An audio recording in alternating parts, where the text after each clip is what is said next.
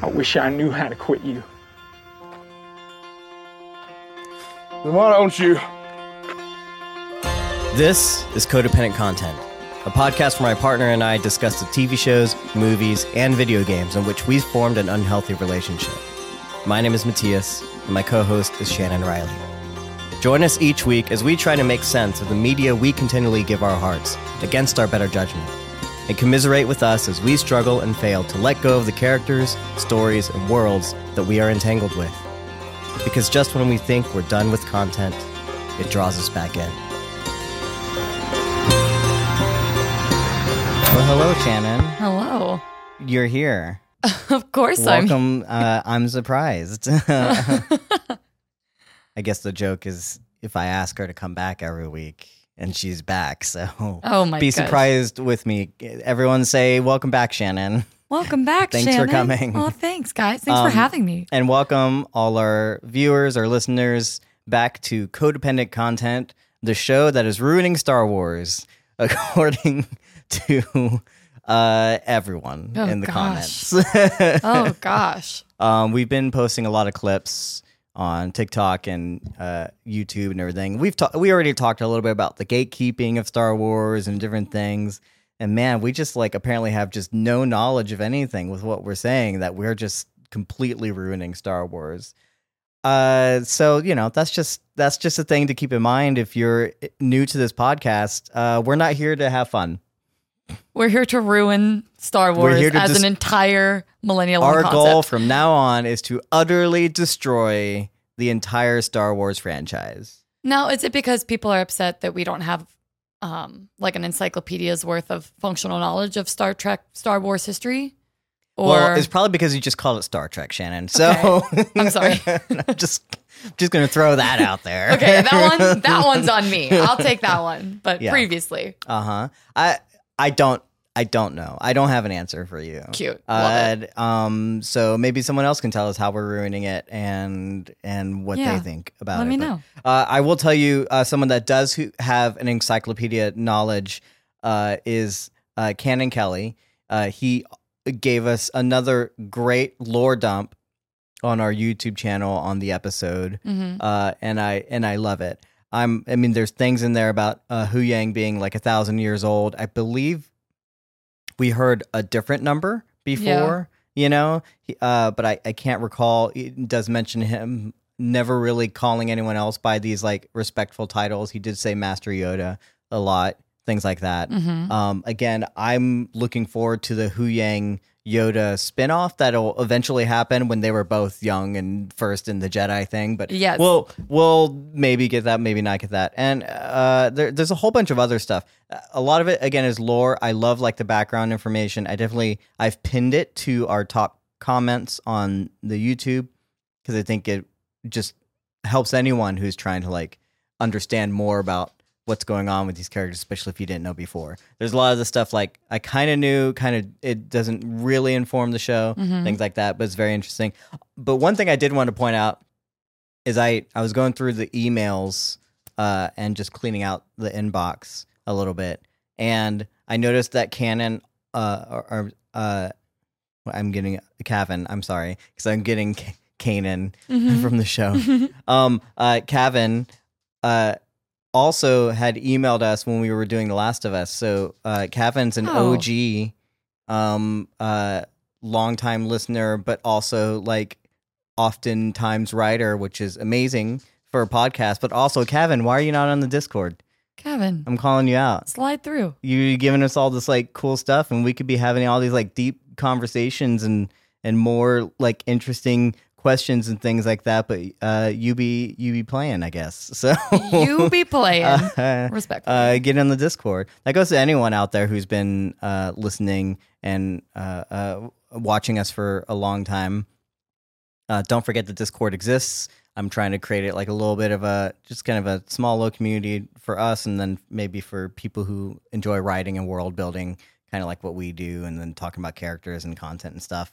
So that's that's what we're doing. It's it's kind of a fan thing, but also kind of not. It just happens to be what I already had set up and things like that. Uh, definitely on Discord. I know we have um, just a little bit of you know background information talk while we're here. Um, every time we start a new show, like our our viewership goes down, and we never know if it's gonna come back up. And that's because people join for one show and then they're like, "Ah, I'm not interested in the other shows, or could be a multitude of reasons. Mhm. Um, uh, and that's fine. You know, uh, not everyone likes to listen to podcasts. Not everyone likes to listen to two and a half hour like deep dives, uh, and that's okay. Um, uh, but the the place where I would like to find consistency is like in the alternate areas. You know, even if you can't engage with, if you don't, if you're not listening, things like that.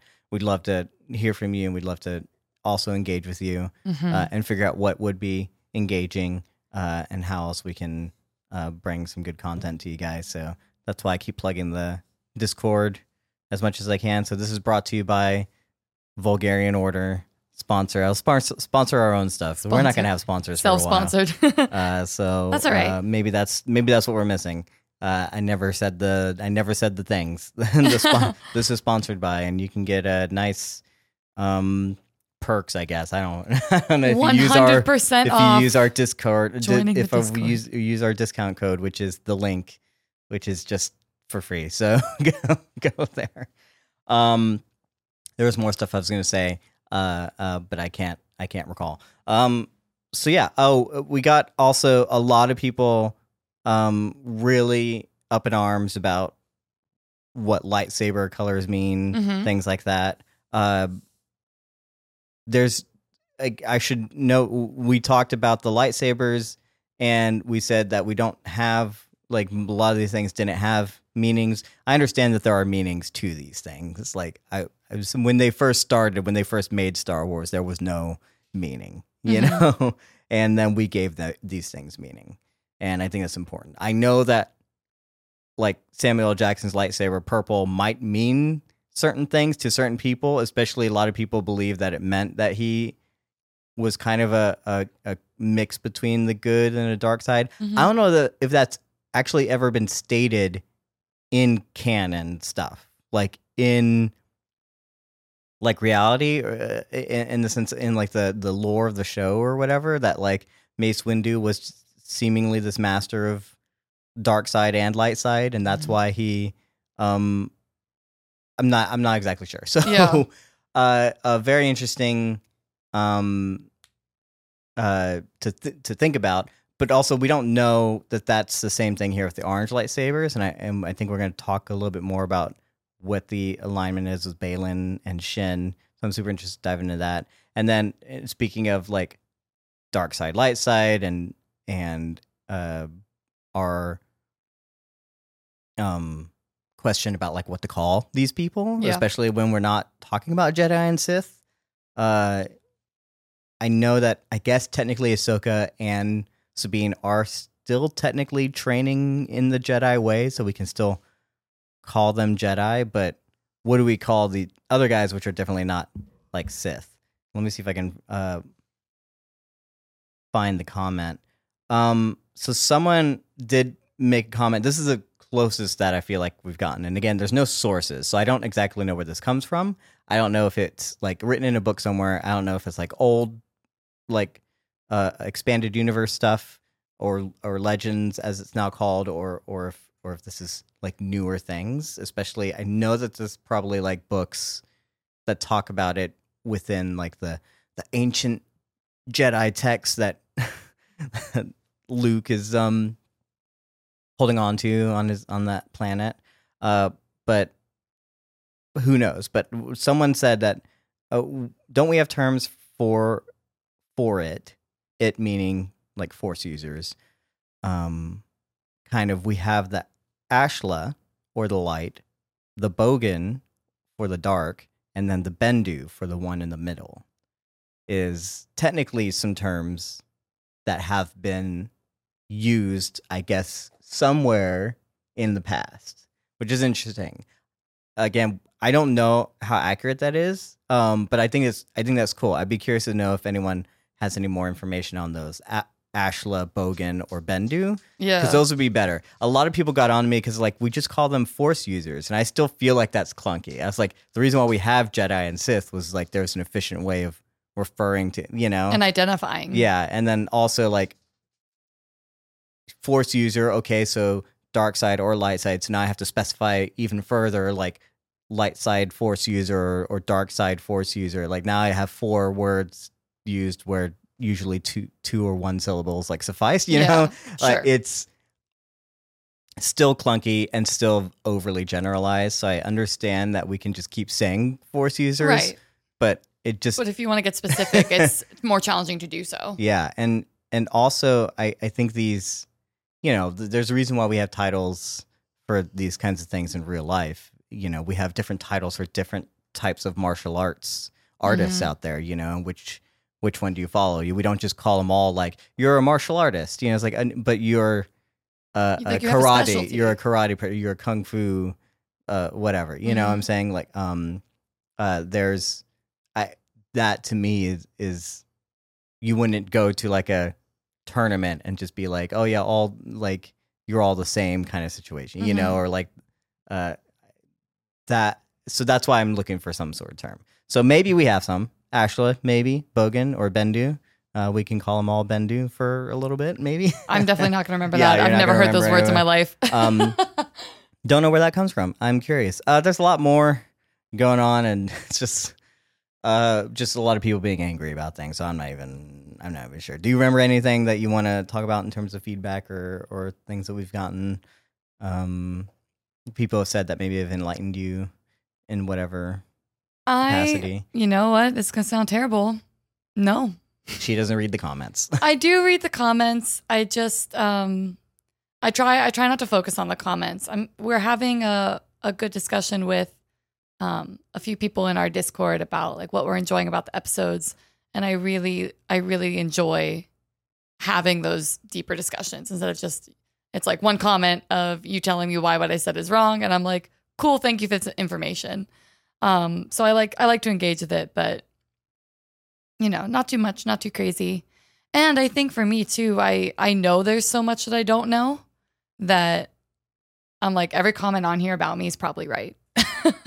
and I need to go like watch Rebels and watch the Clone Wars and read the books and stuff. So I'm happy to admit where my knowledge is lacking. Yeah, I still think you'd enjoy Rebels, especially after this week's it. episode. Um, you were frustrated with certain character elements and relationships not being there. It's like, well, they are technically there. We're just we just haven't seen it. If you haven't seen Rebels, you know, Mm-hmm. and considering like a lot of that is apparently, I feel like we were deceived in believing that we were gonna not need Rebels in order to enjoy Ahsoka, and it does sound like that.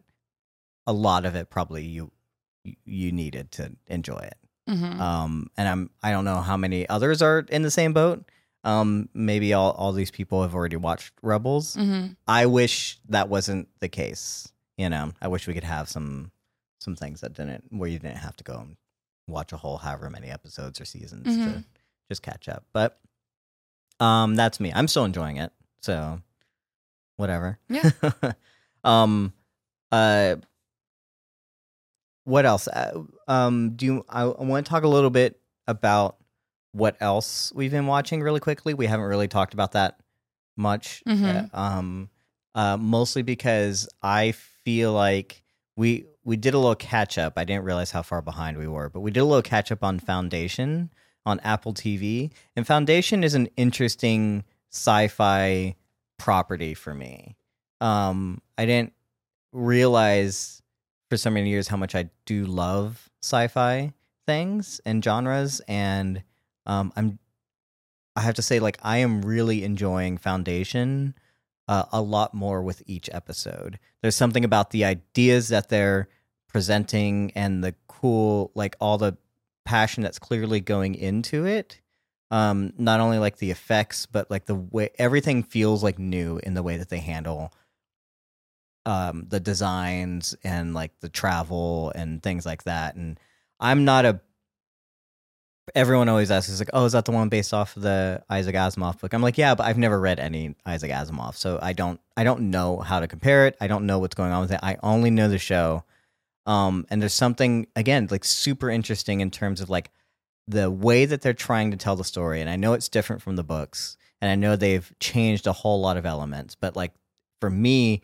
a lot of things are working. I love the idea of like an emperor who's continually cloned himself and has three versions of himself at any time is just like super interesting over like millennia of uh, that's just like how to it's like the how of it and then the like thinking of it just boggles my mind um you know cryosleep being another thing the the psychohistory and the math is like super interesting. Now they're introducing uh telekinesis and and uh uh meant what's the words? You know uh whatever uh for um into the show and I'm I'm just completely loving it. But then like you get these really great scenes in between actors that uh, are just like unexpected, kind of come out of nowhere because they're they're taking their time. Like while they're introducing all these cool and big ideas, they're also trying to, you know, ground it in like these very character driven moments. And some of these things are like kind of like I'm not interested in, the others I am more interested in. Um but so far like I have been like I can't not watch it. You mm-hmm. know, I can't I don't find myself bored while watching this show. And it's a whole lot packed into like an hour. You said what that feels like a lot whenever you come at the end of episode things like yeah, that. and you're like, oh, it's only been 43 minutes, but I f- kind of feel like I just watched a movie, and not necessarily in a bad way, but the episodes feel. I think even you said that during one episode. You were like, oh, this is a longer episode, and then it was still only like 56 minutes. It's like, oh, yeah, it, it if they're packing a whole lot mm-hmm. into a small time frame, which is interesting considering again, like Ahsoka is and maybe we'll get into this, but uh, uh, this is a little bit of my criticism of Ahsoka and other things like this is that we're on episode four now, and I feel like technically all this could have been done in like two episodes or or maybe even one episode, like one very good episode. Like a, a lot that has happened probably could have been compacted a little bit, you know. And again, different shows, so and how they want to tell the story. That's just format things mm-hmm. or whatever. Um, but these the creators and foundation are managing to pack so much, and then they're packing so much in there, and they're giving you such great, interesting characters and great, interesting ideas and great, interesting like scenes between people that like things get missed, and I had to like write down a quote because this is something that I feel like was said so casually and just in such a like in the middle of an episode and it's not something that you're expecting and what he's talking about technically really has not that much to do with the episode. It's just more of like his lament you know about uh, uh, he he's struggling with what where his loyalties lie and what he's been doing and what his job is and where he should be and what he should be doing for the rest of the world and things like that. And he just throws out these this point of view on the world where he says the things that he's seen. He, uh, and i quote the weak are objects the rapists are kings the poor are slaves life is nothing but emptiness and pain. And just that hit me so hard and i wanted to like call it out and and i wanted to use this just so i can throw uh, send people to the show um, because these tiny little ideas are just uh, like uh, uh, uh, secretly, I guess, getting in there, you mm-hmm. know, um, in your in your sci-fi thing. And this is the kind of the same kind of stuff that we loved about Andor as well. And like, it's such a basic kind of idea. But then whenever he said that, I was like, they're talking about something that's supposed to be like millennia like in the future you know when earth is not even mentioned and we're on different worlds and stuff and things like that and and this I, that felt like he was describing today. It felt like he was describing exactly what's going on now and how i feel going on in the world and we know we're in like this kind of era of like crisis and stuff and and how we're seeing a lot of people um, unionizing and fighting for equal opportunity and and just for like a little bit, you know, and we're seeing like the people in power, you know, our own past president, you know, under investigations and and impeachment and stuff like that and and whatever you want to call it. And and it's like this is just true. like whatever he just said was like a hidden message in this show that I feel like could be easily missed, but it's so true for today and it's so true of people's point of views of like how they view the world and stuff and I just find it like so I guess gratifying to kind of have that voiced, you know, but also like like relating to that and feeling that struggle that so it's just something i wanted to like call out like i felt like i had to i didn't have any place i also do, i'm curious if that is from the books? I don't know if it's written i don't know if uh goyer who helped is helping show run this i believe um if he wrote that or if one of the other writers wrote that i i've looked it up i've tried to search for it and i can't find anywhere Mhm. where that that exact quote kind of exists um and maybe i didn't search very hard but yeah like uh is that an I- idea from isaac asimov and i and i would find that even more interesting if that was Mhm. so you know and again that that small little thing is kind of like the outline the theme of what their kind of the whole show is about and uh it just completely um was just so like easily said and and whatever like i almost missed it you know and, Mhm. uh that's why i love the show i love that it has this rewatchability to you that you can you miss some things you, you need to go back because so much is being packed in there you got to go and find so it's becoming one of my favorite shows because i feel like it's hitting all the right notes in terms of like what i want sci-fi to be Mhm. so um and i feel like people should go watch it Yeah, you've been saying that since season one. Like every time you watch an episode, you're like, I think this is becoming my favorite show. I'm like, I think it is. I think it is right now, currently your favorite show. I think what's weird is it's hard to say that it's my favorite show when I sometimes can't tell you what's going on.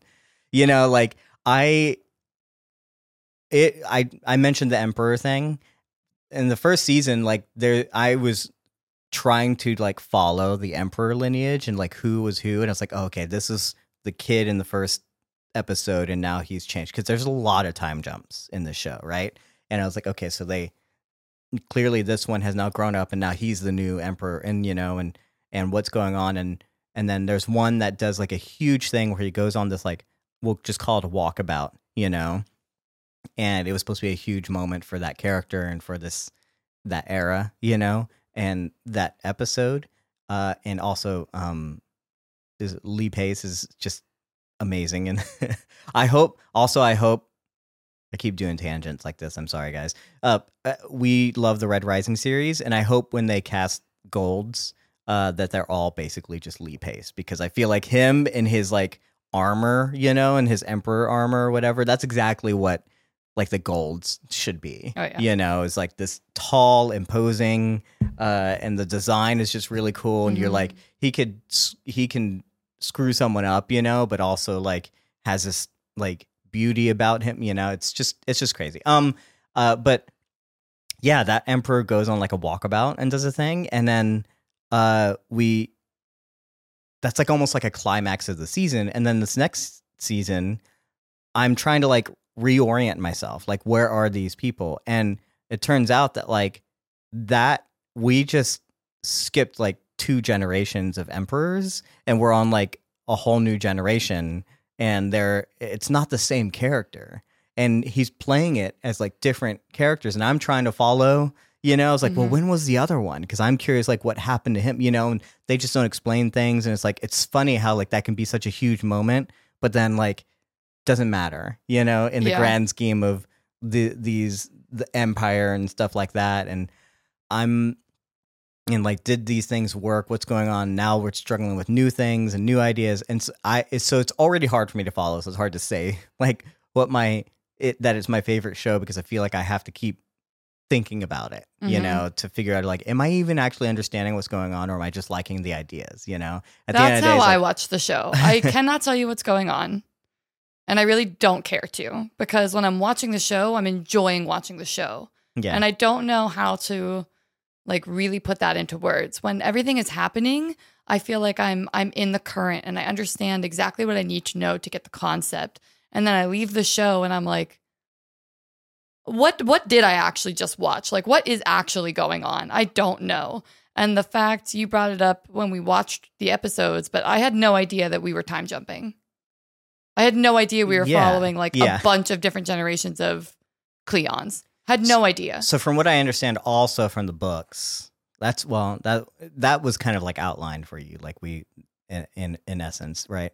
But from what I understand it in the books, and I don't know if like that idea of like the empire exists in the books, but I do know that the certain characters do, and um, the hard thing about adapting the book is because the books, and it's like I believe the book is a series of like shorter novellas or whatever Mhm. um, that are all interconnected in the same kind of timeline universe. And you follow like this section here, and then this group of people here, and then this group of people here. Mhm. So there's not usually like a overarching characters that you can continue following, right? So from what I understand it, like the idea of introducing this long running empire, um, the idea of making uh, Hari Seldon as like a virtual version of himself and having two clones or whatever, you know, and then also the idea of putting um uh is it Gaal um into like this hyper sleep and then she interacts with her daughter, you Mhm. know, as as like the same age, like a hundred years after, you know, and they were both asleep also for that time, is kind of like new stuff. Someone who maybe is interested in in the foundation can can tell me if that's true, but like that's that's stuff that's not in the book. Like we don't like typically we just time we just time jump. We're introduced to like new characters, and this is actually giving us a way to connect to people like throughout uh the rest of the series and throughout the time as it moves forward. And those are interesting ideas on their own. So Mhm. it feels like what they've done is take the ideas in the book but also introduce their own like sci-fi ideas that fit so well within the universe you know and so that's what i i like about it um is that even i could you you could tell me that this is not a book idea and i would still um it doesn't matter because it feels like it fits so well Mhm. it, and we're able to present newer ideas. And again, how have we not thought of some of these ideas? You know, how have we not? So again, uh, um, a little Black Mirror esque. You know, like how we we always do sci-fi, but it always feels like the same.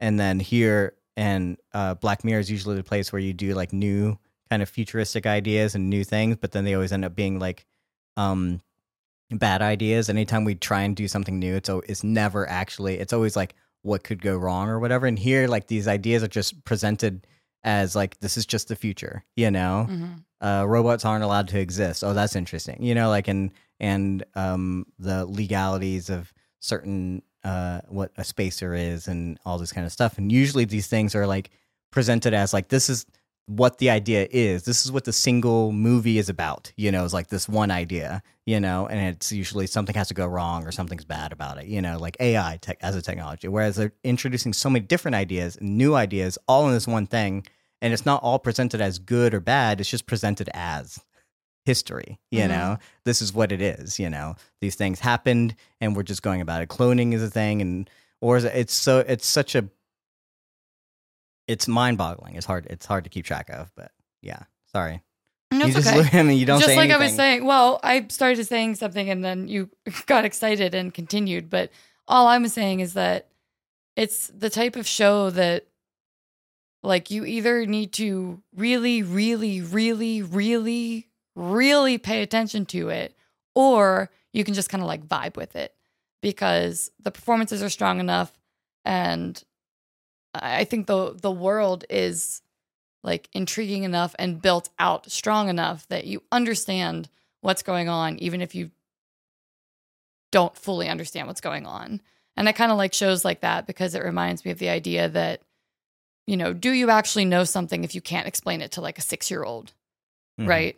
So it's like, I feel like Foundation is so intelligent and so much smart. It has way more brain capacity than I do. It's functioning on like seven trillion different brains, and my one little baby brain's trying to like keep up with it. But it's still like, here we go. Here's how we bring this one little baby brain along for the ride. So it's a really fun show that makes me, it like reminds me why I like sci fi, especially as we continue to watch like Star Trek and Star Wars and other things that I'm like, it's, you know, we love the IP, but it's like it's losing its luster because it just feels like we're cranking out like the same shit over and over and over again. So it's a breath of fresh air to watch something like Foundation. Um, so I am I am in a different way very much enjoying watching Foundation and I look forward to watching it every week, which is exciting. So absolutely definitely go check out Foundation on Apple TV. I kind of want to read the book, but again, fear that perhaps I don't have the brain capacity to read it and like sit on all the. I'm not, that's the other thing. I'm not dumb, but I like watching. I like watching things that I don't fully understand. Kind of like, is it industry? Where Yeah. they talk a lot about just like stuff I don't know about the stock market. So I I like I understand what's going on, but they could be saying anything. I have no idea what they're actually talking about, but I understand the feeling of it. Like I like shows that are able that have such a strong like sense of identity and world that they know exactly what they're doing, whether you do or not. Yeah. So Foundation Succession was like kind of like that too.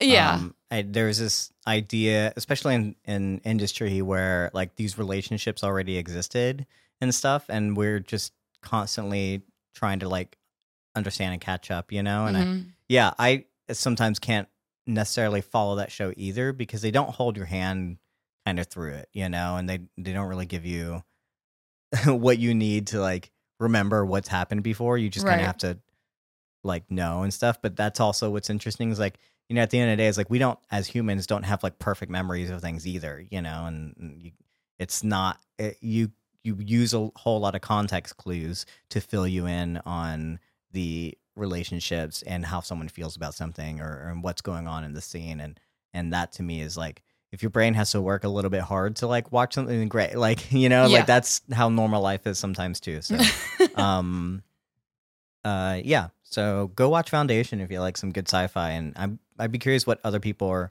if people are watching that or if they're liking Mhm. because i don't hear anyone talking about it it's not Yeah. you know but also when we get stuck on a show and we start talking uh, uh, about it and posting about it that's all we get delivered as well too so i don't i don't know that maybe it's just because we're in when we have something to talk about we're in our own bubble Yeah, and i maybe. don't know if like the algorithm's not reaching us so i don't know what people are saying about foundation Mhm. um, if anything, uh, or if people are not watching it. Honestly, Apple TV, as much as I rebel against Apple as like a company sometimes, there's like one thing I use, which is the computer, which I really, really like. Um, and I do like the OS. I I hate the way sometimes Apple and as a corporation does things.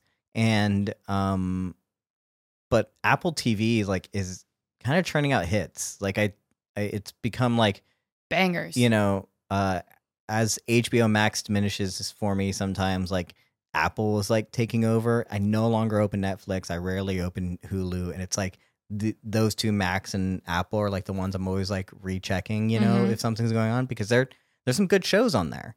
Um, not everything, but uh, in or not everything I'm interested in, but there's some really good shows on there, and I'm, Yeah. I'm uh, pleasantly surprised by that. Something else we should mention: Hey, the strikes are still happening. hmm uh, and uh, the, uh, this is not an endorsement on the corporations and the studios being able to treat actors and writers like shit. Like 'em. I still think if we don't have content, like I would rather that as long if people are getting paid, you know. Yep. That's also another reason we don't hear about it is because promotion's probably at like an all time low because they people can't promote their stuff, which is fine. Yeah. And they uh shouldn't be promoting something like I may love the show, but if it's it might be the final season, I don't know like what's going on with it. So yeah. um none of it would be possible without the writers again doing such good work and then the actors delivering such good work and they should be compensated for that. So there's my view. I know none of y'all are, are here for this on this podcast, but I wanted to just re- remind everyone But that it's our podcast, and don't fucking forget that we're on strike. Yep. Uh, still happening. So yeah, that's a lot about what we've been watching. How about we move on to Ahsoka, episode four, Fallen Jedi. Uh, uh, thanks for the interpretive dance, Shannon. I appreciate it. Um, yeah, if anyone's just listening to the audio of this, I apologize. Uh, Go watch uh, it on YouTube. again. Uh, I and I, I ha- I'm going to. I'm not going to forget this time because immediately I feel like we're going to get into it. If you are new to the podcast, from this point forward, if you have not seen the episode, you will be spoiled because we do not uh, hold back. We do not separate our spoilers, uh, and a lot of times from the get go, we're going to be talking about things, especially today. So I encourage you go watch the episode if you haven't yet. Uh, I'm sure the internet's already spoiled things for you because even I'm surprised that I made it to uh what seven o'clock or whatever it was, like Mhm. an hour after the episode dropped, and didn't get spoiled because it it's crazy, right? So um uh be careful out there. Spoilers are spoilers are dangerous. Uh Take Chopper uh, with you. But but don't yeah. But we're gonna spoil things, so uh, feel free to come back and listen to this. Um, that said, episode four is titled "Fallen Jedi." Thanks again, Shannon. For that interpretive We dance. get it. I- and we have to talk about that title because at first you when the title shows up in the episode i'm like oh who who who is that referring to you know i believe it's like right after a shot of baylan and i'm like oh that's interesting you know um and then over the course of the episode i realize personally that it can refer to any of the three characters that we are introduced to including baylan ahsoka and anakin because spoiler alert anakin shows up at the end of the episode and what a way to just what a what a way to like kind of uh uh, uh themize the the episode you know Mhm. um do you have any thoughts on like what the title who the title could be referring to if there's a specific one Uh, again, I'm with you. I initially thought Fallen Jedi meant I was going to follow Baylan. mm-hmm. Um, and then the kicker right at the end with Anakin, you're like, oh, cool. So Anakin then perhaps? Mm-hmm. Um, I, I, I still feel like perhaps it is, is Baylan. And then I guess to some minor extent, Shin. Um, cause we get to see her use a little bit of like the dark force or whatever. But yeah, I definitely, I definitely thought it was Baylan until Anakin showed up, and then I was like, "Oh, cool! What a what a fun tie-in as we see Anakin as Anakin, but then play him off with Vader's theme." I was like, "Ooh, fallen Jedi!" So, Mhm. yeah, I I'm inclined to believe that it's always going to be about Ahsoka, considering this is technically her show. hmm Um, and I love that the idea is represented in three different ways. Like the title can also extend to these others, right? Um, we already know Anakin's story very well and why he's fallen, but Baylan and Ahsoka um, are fallen in kind of different ways. Like Ahsoka left before Order 66, from what I recall. And then Baylan probably is a survivor of Order 66, you know, and he's fallen for a, a kind of a very different kind of circumstance, Mhm. you know? Um, and I don't really know Ahsoka's story that intimately. And so I feel like this is really going to be about her because we're mostly we're coming to the uh we have like a lot of conversations between her and Baylan about um uh what her dynamic is what her per, uh, uh responsibility was and everything and and um how she's a clear descendant of Anakin and uh, spiritually and stuff like that hmm and so it, to me that's why it clearly refers to her you know because that's the struggle that we're ultimately dealing with you Mhm. know um uh but yeah that's a uh could be but it can be extended and i'd be curious like what other people think but yeah, Yeah. that's what that's what um i i i think it's just it's just a really cool really cool title for this i think I think that um, when you just now said it can be extended to Baylan, Ahsoka, or Anakin. I thought you were being funny with Ahsoka because she literally falls at near the end of the episode. Oh, So Sure. I, I I thought you were joking because I don't someone someone on the internet can tell me why this is wrong, but I don't see Ahsoka as a fallen Jedi. I think because when I think of fallen Jedi, I think of specifically like dark force users. Like the fallen order sort of vibe. And since she isn't that to me, I'm like she's not a fallen Jedi and I forget so fallen Jedi just means like you made the choice not to follow the typical Jedi path in the light, right? It could mean like different things. Like, you know, Fallen Jedi, I think most clearly refers to Anakin. You know, this episode is kind of about Anakin and uh, spiritually, and then it ends up with he's like the final shot. So it, it makes sense that he's like the most clear representation of a fallen Jedi. Like he was trained in a Jedi, he was supposed to be like a representation of the Jedi, and then he he fell to the dark side. Mhm. You know, I don't necessarily see like Ahsoka falling. Yeah, you're right. Like to the dark side, or even Baylan like fall. You know, like that they're disillusioned, maybe certain things. Um, but in terms of Ahsoka, like carrying forth like the Jedi way, it seems like that's the big struggle with her. You know, that's why she hasn't taken on any sort of apprentices. She doesn't go around uh talking so much about the Jedi way of things or whatever. Like, does she mention the Force? Yeah, that's fine. But she, she's very much like even taking on Sabine as an apprentice feels like such a like struggle for her. You know that this was like a big deal. You know, and near throughout the episode, that struggle becomes real in the sense that like they are like she thinks Sabine is dead, and I feel like there's a big like kind of we ha- I will get to I, I hate jumping forward to this, but like in that struggle, there's a for me like a clear indication that she's regretting having done this in the first place. Like maybe she should have done this on her on her own. You know, like instead of bringing Sabine along. You know, and that that fear and these ideas coming up in the sense that like this is why the Jedi way like doesn't work. Mm. You know, um, because she's getting attached and stuff like that, and so that attachment there is clear, and that's there. It's so in essence, she is like a fallen Jedi in the sense that she's really struggling with the Jedi, and especially that her master is not like the number one representation of a fallen Jedi, and like Mhm. what does that mean for her, you know, and like what he taught her, and like the doubts and all those kind of things. So there's a whole lot that can be, Yeah, taken from. yeah, um, Wonderful. in, in the sense that she's fallen in in Mm-hmm. essence, you know. Um, but I, you know, I don't know. Other people can tell me. yeah, y'all let us know.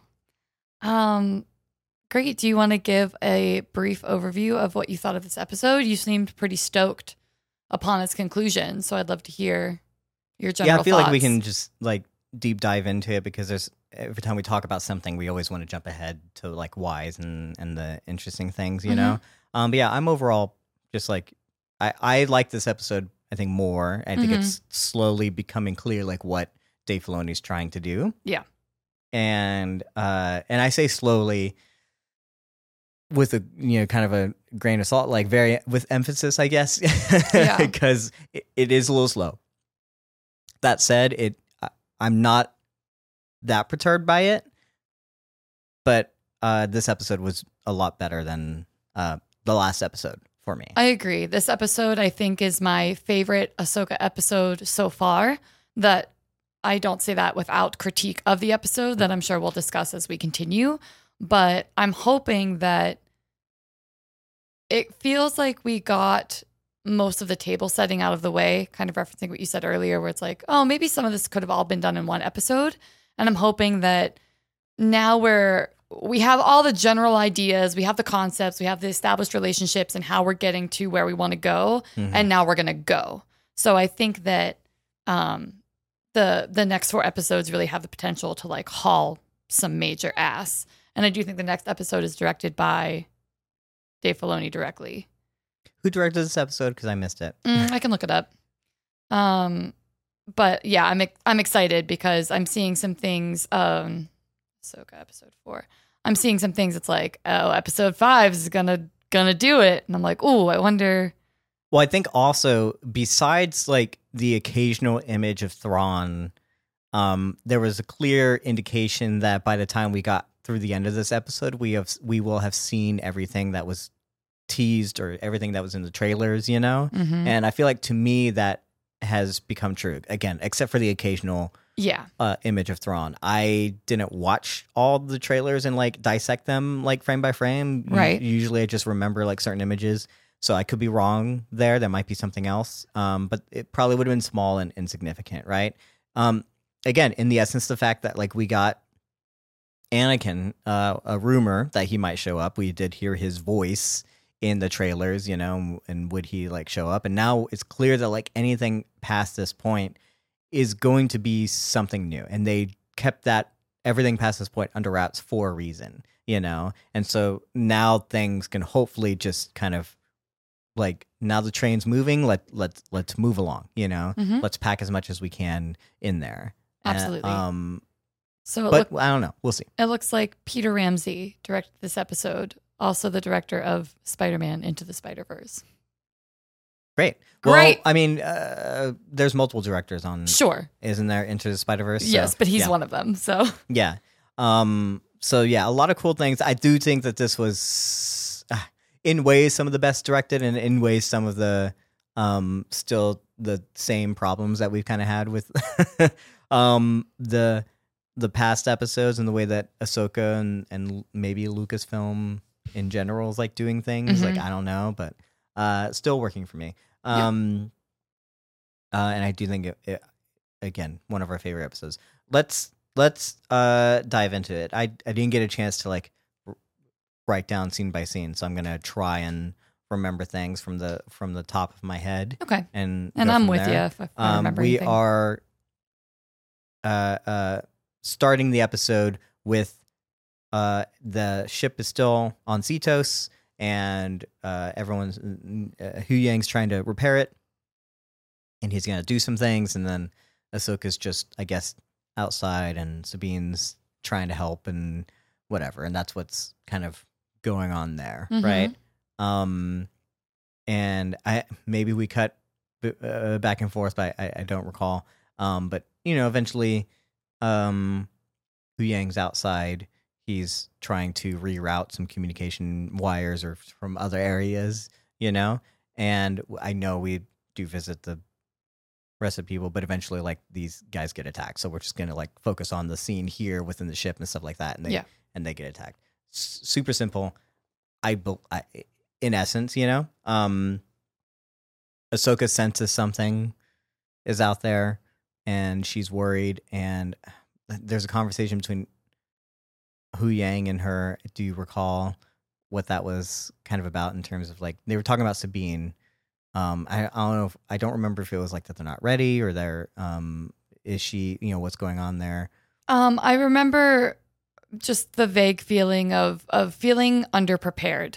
Mhm. Um, and and Ahsoka really kind of being apprehensive about even like bringing Sabine and having Sabine along, Mhm. which I think is reflected in the fact that she says like, "Can I count on you?" And Sabine's like, "You know you can," which respectfully is one of four moments that I audibly rolled my eyes because that dialogue is boring to me. Mhm. Um, however, you know, con- continuing in this little like vignette here, Sabine and Ahsoka talk about how Ahsoka feels that everything is for the greater good. Mhm. That the goal can the goal right now is if it's no one gets to Ezra or like maybe they get to Ezra, the goal Yes. has to be nobody gets to Ezra. Yes. And Sabine's like, uh huh, yeah, sure. And that's when Ahsoka's like, can I count on you? And she says, of course you can, which is something that we'll revisit later in this episode. Yes. But the idea, I really do feel that, you know, if Ahsoka is driven by this greater good and this concept of, you know, we, we got to protect, she says it in a in a really vague way that I'm able to infer. Like, if if I was Ahsoka, what I would have said is, "Hey, Ezra sacrificed himself to make sure that like Thrawn could not be a threat. Mhm. And if you do anything to undermine that, you are essentially throwing that sacrifice away. Mhm. So it can't just be Sabine, you miss Ezra, so you know, try to protect. It has to be like Thrawn is a threat and we have to neutralize the threat. And you I just feel like already I could tell Sabine was like, nah, man, it's it's Ezra or nothing. Yeah. So Yeah, I don't think. Uh, speaking of that, and I think more and more, we talked about it a little bit last night. Like the stakes are kind of there, but it's outlined so like, I guess, it's so much like on the surface and so transparent is is what I should say, right? Like, n- we as soon as they they say this, because again, we don't. I don't know where it's coming from. This whole like can I trust you kind of talk. Like we weren't shown that you couldn't trust, you know? So we're just being told this thing, right? So now it comes up and now we're okay, so now this is what you're going to talk about this episode. This is what this is really going to be about. Um and the stake of like okay, very clearly like here's the thing, we need to destroy it. Like if we can't get it, we need to destroy it. We need to make sure that they cannot get to Thrawn. Like it's very clear like what the goal and the stake is mhm. for Ahsoka and things like that. I don't think there's ever uh, any tension for us as viewers that Sabine is going to struggle with this, you know? Because again, as you said, it's like it's very clear that she wants to get to Ezra. It's very clear that this is going to be important to her. Mhm. It's very clear that, in essence, she's kind of like lying to Ahsoka yeah. you know, and um, and that we don't trust Sabine, Right. you know, um, a- and I don't know what's going on there, if it's like the writing or the way that's set up, or Well, I don't. Yeah, I I was a little more critical last night, but I do believe it's because the show itself suffers from the weight of essentially seeming like a a, a direct companion to a pre-existing show, but still trying to be enticing and welcoming to people who have never seen that first show. mm-hmm. So again, it's I feel like Ahsoka has the potential to really explore interesting concepts Mm-hmm. and like morality and relationships and, and internal struggles, but they're not interested in doing that or they're not able to do that because it, it doesn't make sense under the confines of what they're trying to produce. Mm-hmm. So for let's take Sabine and Ahsoka, if I have all of that back knowledge already, maybe she could have played it more subtly and it could have we could have taken the ride. But we can't do that because we only have a, such a short amount of time and we have to immediately let everyone in the audience know that obviously this is like the intent and it has to be so Yeah. clear because we don't have the time to go through and like slow burn reveal because technically it's all already been set up in an existing show. Um, so I think that's where I struggle a little bit. Uh, and again, I'm going to say similar to Star Trek, where it's like, unless you kind of have watched everything, the stakes feel more shallow. But if I, I feel that if I did already know Sabine and I took the journey with her through Rebels, maybe I would feel that it was a little more sincere and has more depth to it. Um, but again, I just I feel like they they're doing the best that they can with the show that they're trying to produce. So I can't I can't be like angry at it, but yeah, it's like you have such wonderful, interesting concepts, and you just like we just don't have the space to dive into them. It's the thing is, is I I know that that's just to challenge it a little bit. Like I know that it could be done better. Um, because if you think about it, Last of Us, right? Like we didn't. No one had any, unless you played the games, you didn't have any pre-existing things going on Right. there, right?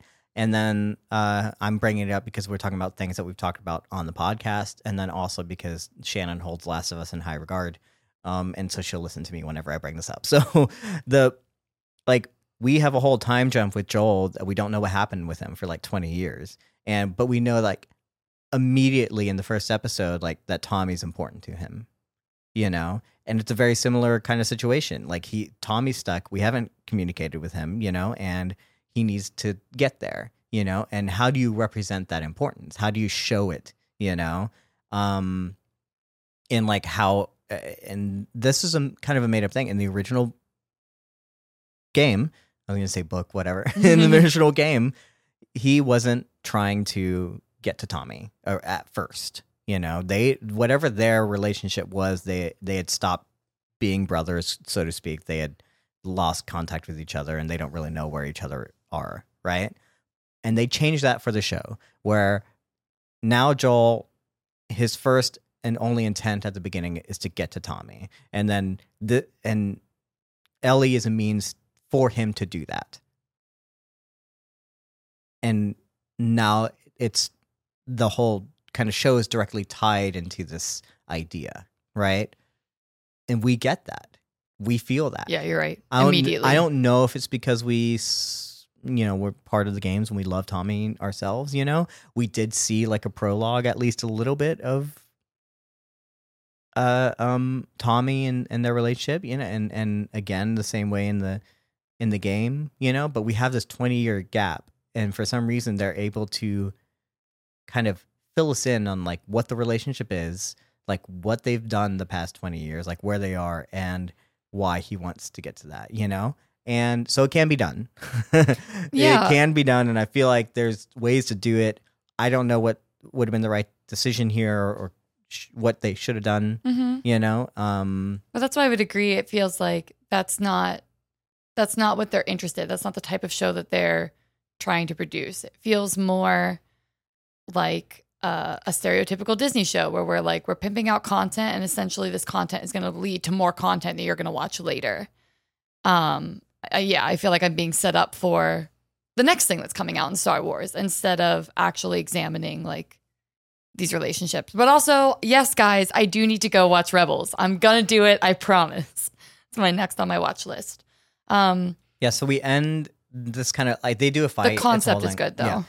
um i think we'll get more into it Yeah. i um because i'm not i don't dislike the ideas it's just the way that it's being like set up in in the essence where like it's being set up but there was no like indication that like what that was how Mhm. important that was you know like her looking at a hologram of ezra doing his thing is supposed to give us all this information i'm like it's not though It did not. it's not giving me that in the same way that other shows have been able to do it. So, um, anyway, they get attacked. Uh, we know that the droid and some other people have been sent to kind of slow them down because we know now everyone kind of understands that the Jedi are here to stop these guys, you Mhm. know, and so we have to stop them. They, uh, you know, dispatch of the minions quickly, right? Yes. And um, but the now the ship is even more destroyed because Huyang had to do something to get their attention. Uh, even Which was very clever in my opinion. very clever, but also like, what is Ahsoka's d- also in connection with the Force? Because it feels like a lot of times where she should be feeling or understanding something or whatever should be there, but it's just not. But whatever.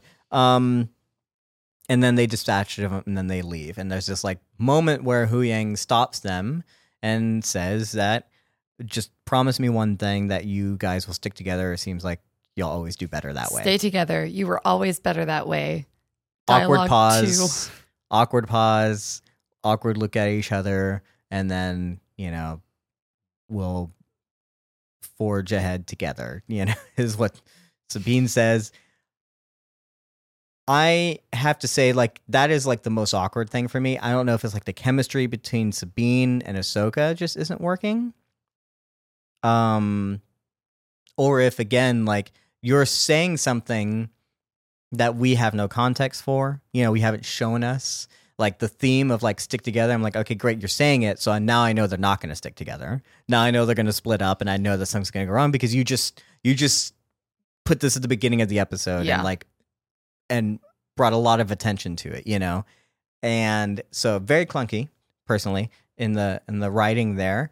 Um, but also like you're referencing things that we have not seen the idea that like you've always been better together. Like, okay, maybe we saw this in Rebels. Again, we haven't seen Rebels, but for us as newcomers, like that just we were you're telling us, and you're it's not showing us. Like, yes, we saw them working together in essence, and you did love that moment in Mhm. the last episode where they're kind On of like and all vibing together and figuring out how to like do this and stuff. And again, no stakes there, but whatever. Um, and we're we clearly there's a relationship there, but we're just being told this, you know? So that's why it felt kind of awkward for me. Mm-hmm. And again, the stake not being there and the fact that like now I know what's going to happen, you know? Part of me wonders too. Um, we're really harsh on like stoic female characters, kind of generally, and I've seen people on Twitter just saying that like, oh, Ahsoka is a very stoic character, and because of past trauma, like she does keep people at arm's length. She is Yeah. not very forthcoming with her emotions, and I'm wondering if if part of that plays into the disconnect that we're feeling between these characters. Obviously, again, referencing The Last of Us, we see how it can work, uh, how you can tell that a character is intentionally being withholding and building walls for protection, um, but how other people still affect them. And I feel maybe with Sabine and her bullheadedness and Ahsoka and her walls, that if the writing and the execution isn't excellent, then it's going to read as like a, a lack of chemistry or or like not connecting in some way instead of as intentional character choices based on like past experiences. Mhm. So just an interesting thought, but yeah, they get to Well, and then Sabine does a, a a little bow and she does her little thing. And also another thing I want to mention is I that that whole part kind of just felt awkward for the reasons that we said.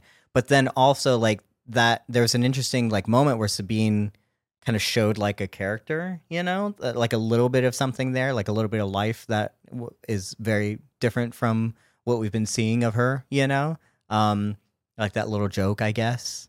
Uh, I was like, okay, great. So she's not just Ahs- Ahsoka and Sabine are not just the same exact character, you yeah, know. yes, Um, but also the moment was again kind of awkward because I felt like, oh, I feel like the scene would have worked better in animation. It would have worked better in Rebels. Let's talk about that really fast. Should this whole thing just have been an animated series? I feel like the fighting would have worked better. The I mean, honest, I don't know. I don't know. I don't know. I think it's it's really great to see things in live action because I do feel that people take live action things more seriously than we take animated content, just kind of generally. Um, even again, Star Trek, like lower decks, people like lower decks, but as soon as it became live action, it's like, oh, that has it almost has like more weight. So I feel that way with Rebels too. It's like if we're making these things live action, then we're allowing Rebels to hold more weight for a, a wider audience. But there are some things where I'm like, this could have been a really cute Rebels 2.0, like an animated series. Uh, and things I mean, might I have wouldn't be watching it if that were the case. I'm not. I just feel like the scene itself, like some of these things, maybe would have worked better in animation. Um, but and they're not, and maybe they're just not translating well, you know. And maybe that's just a the way that like how do we translate these things to live action, you know, and how the actors do things because the the actors are probably performing it very differently from the way that it was kind of written because you when you're writing for animated characters like you can you know how they're kind of deliver things yes you're gonna have a voice actor that kind of puts their spin on it um but you can take that and still animate the character how you want them to act you know Mhm. and so that that extra like little bow that she does i was like where like where like is is sabine supposed to be this like kind of like a little bit almost like perky like lively kind of young kind of character you know in as opposed to ahsoka and we're not getting that because it's two actresses just kind of feeding off the energy of each other you know and and that's and so that like it's a little bit more subtle you know and not as overt and that Mm. to me is where i'm feeling like i wonder how this like was written and what it was how it was supposed to play out as opposed to like this awkward way that we get you know Yeah. um so yeah as we move forward i think that that more or less covers like the criticisms at the beginning of this episode because i feel like Mhm. the rest of the episode i feel like i'm good so if you've checked out by now and you're like oh like stop criticizing my star wars that's fine i think i'm i'm more or less I think you can enjoyed check what's back going in. on Yeah.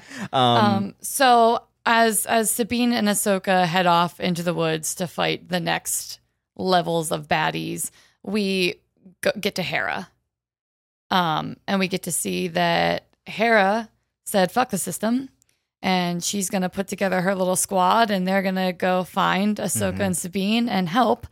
And I have to say, you were excited, and I was excited Appa, to see Carson. Appa. I'm sorry, I can never not. But- Um, I was surprised, as a along with you, that we didn't get to see Zeb, who apparently was in Rebels, and we saw Zeb with Carson, like in the hangar. Yes. but then Zeb didn't come along. it's a curious thing about where does this actually align with like the ending of the Mandalorian, you know? Yeah. Um and Carson I love I love seeing him here. Uh and I was again surprised to not see Zeb because as soon as I saw Carson I was like, "Yes." Mm-hmm. And I s- assumed Zeb would be there and I was like, "Yes, I was going to say I was right." And it didn't happen. He wasn't there. Uh, that's not to say I love seeing uh, Carson. I love seeing Appa uh, uh, show up. Uh, and for anyone who's not familiar, if you haven't seen um, uh, Kim's Convenience, uh, you should probably remedy that. Fun Canadian, Asian Canadian show. Uh, um, granted, the final seasons I haven't watched, and a little bit mired in controversy considering is a whole lot of, uh, I guess, race things that won't get into. So, but Appa is great. Loved him from that. I loved when he first showed up in The Mandalorian, and I love seeing him anytime again. I'm glad that there's a character that can like continue like Mm-hmm. connecting these shows. You know, Yeah.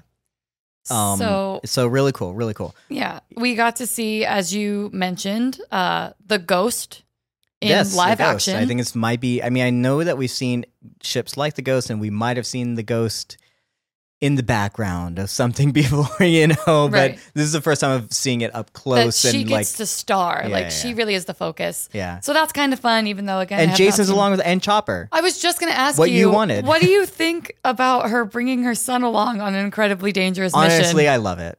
I feel like I, I would have been really disappointed again if it was because you can't make everyone happy. I feel Yeah. like if she had been like, "Oh yeah, he's back in daycare," you know, and like, "Oh, that's all we got of Jacen," so he was just a glorified cameo. He's like, "No, bring him along," and he does. Ah, I and we, they they don't have that much to do in this episode. Grant, like near the end when he's like, "I have a bad feeling," like that confirms uh, I rolled my us, eyes. that. Well, it, it well, it's a. I He's- like it. He says it after he watches half of their squad get defeated. And then he goes, I have a bad feeling. It's like, child, you better. You just watched murder happen. Yeah, but that bad feeling immediately leads. Yeah, yeah. It's it's it's kind of clunky, but it also immediately leads to the Ahsoka and Anakin reveal, and then the Darth Vader tune. And Mhm. I'm like, oh, what is what is he feeling? But also like, what is what does that mean? It's a good question. First of all, I'm not. we we know the joke about like uh, every Star Wars has to have a I have a bad feeling about this, you know, Mhm. and, and the shows haven't necessarily committed to that per se, and uh, not that I recall. Um, so it's great to have it here, but it's not finished. You know, Mhm. they don't give him the whole line. He doesn't say I have a bad feeling about that. He's just like I have a bad feeling.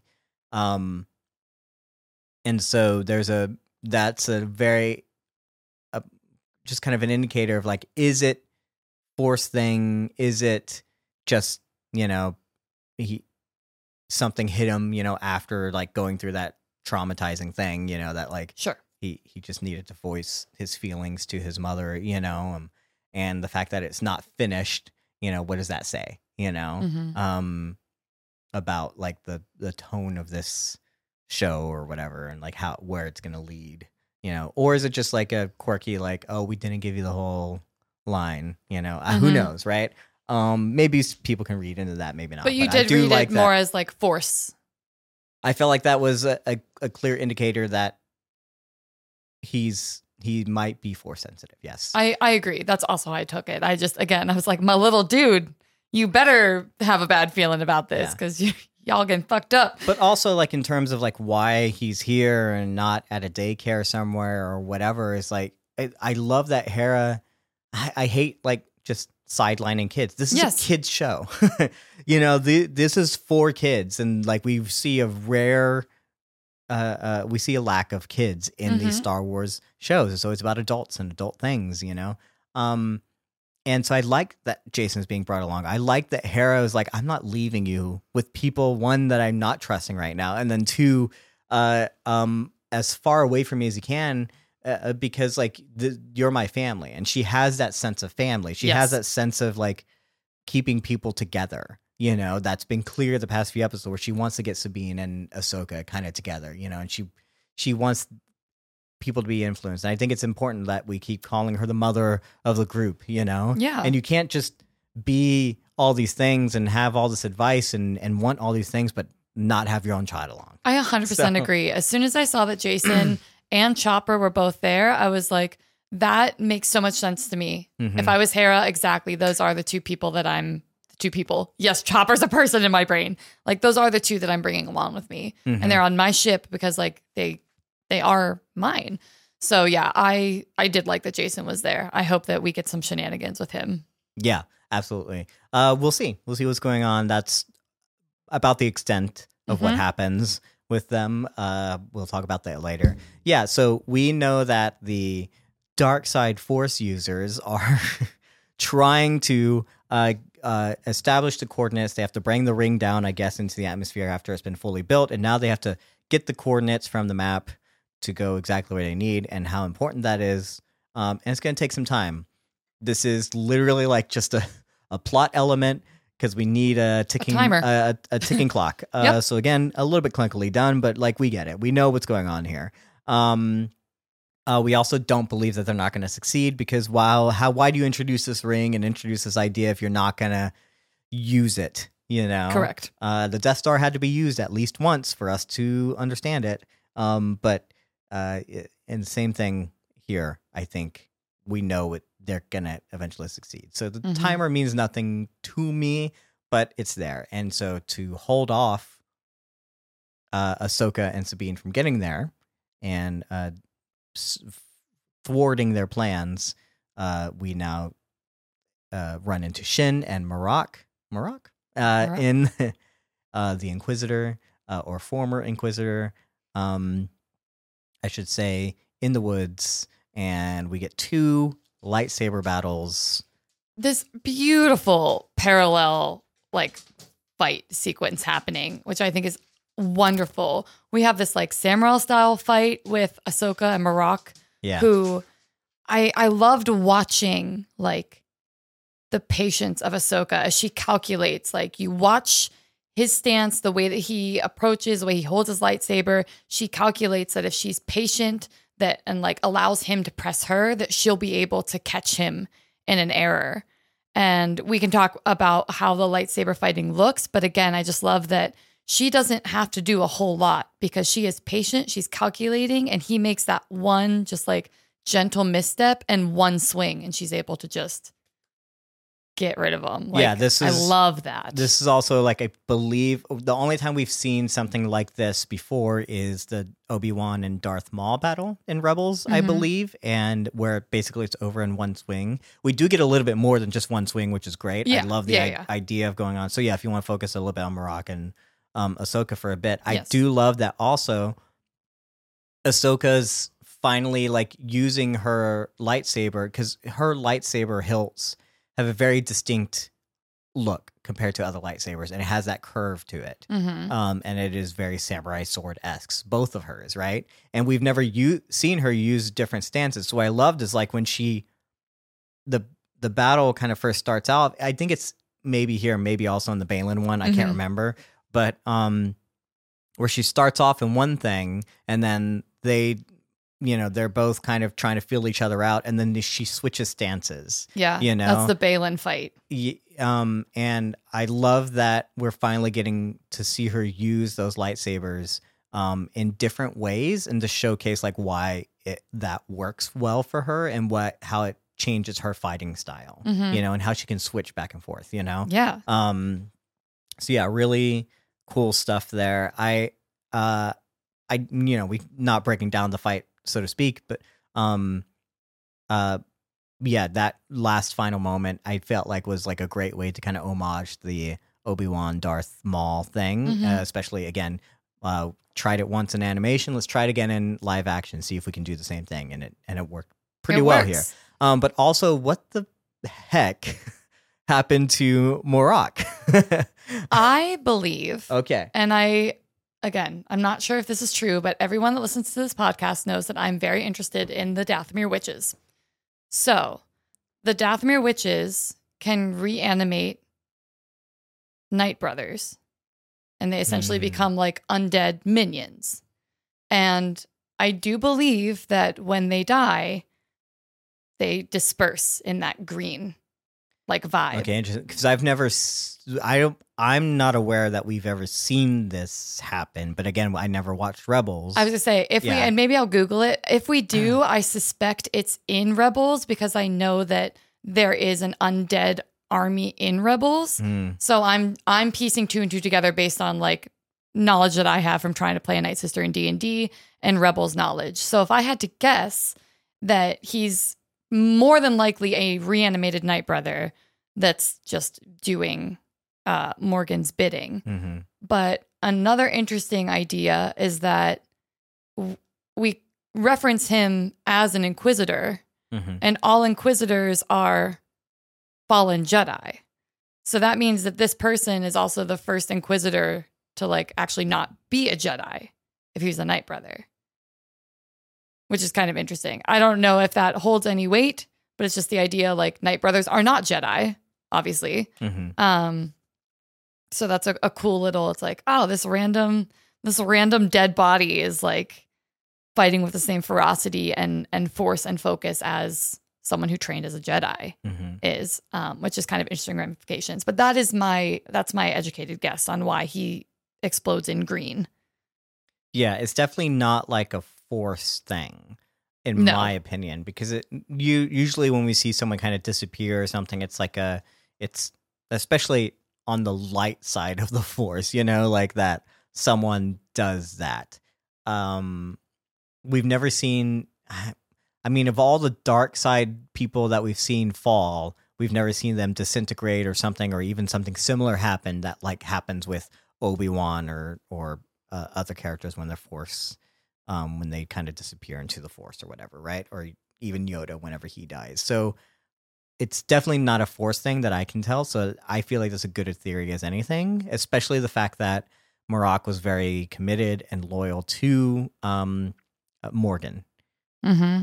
not necessarily a part of or a in cohorts with um Shin and Baylan. He's you know he just seemed to be kind of like working uh for Morgan more than anything. So that probably would make sense to me if she had some sort of night sister magic to keep him doing his thing or whatever. Okay, here we go.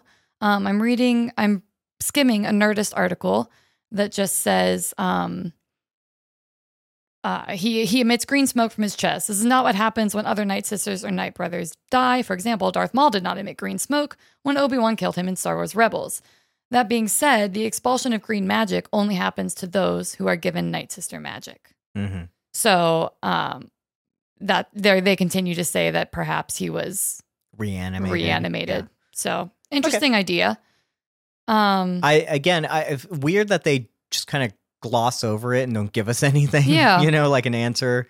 Um, it seems that Shin takes notice of this. I don't know if she's just like, oh, now he's gone, like I'm scared because Ahsoka clearly dispatched of him so easily. You know, um, it doesn't matter because she's gonna go off and and Sabine says like, I'll. Uh, don't worry, I'll take this. Like I got this Mhm. or. Was that the other time that you rolled your eyes, or was that uh shockingly, no, but mostly because I was anticipating going back and watching the episode a second time and taking more notes on all the times I rolled my eyes. Sure.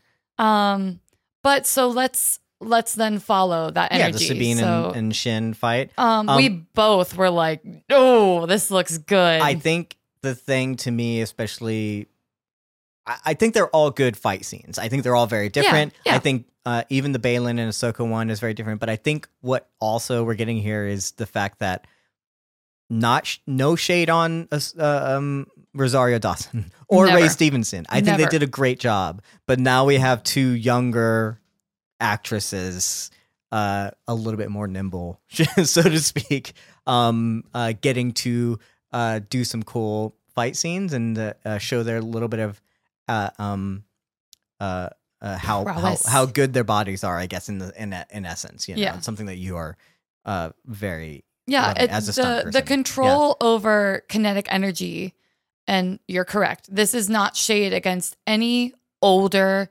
actor or stunt person. Oftentimes, just the younger you are, the easier it is to do crazy shit with your body. hmm Um, I have seen and have met excellent people older than me that have better control over their body than I do. So again, we're not shitting on like the age here. But I think you're right. It is fun, especially, or I would say in particular, I love watching Shin.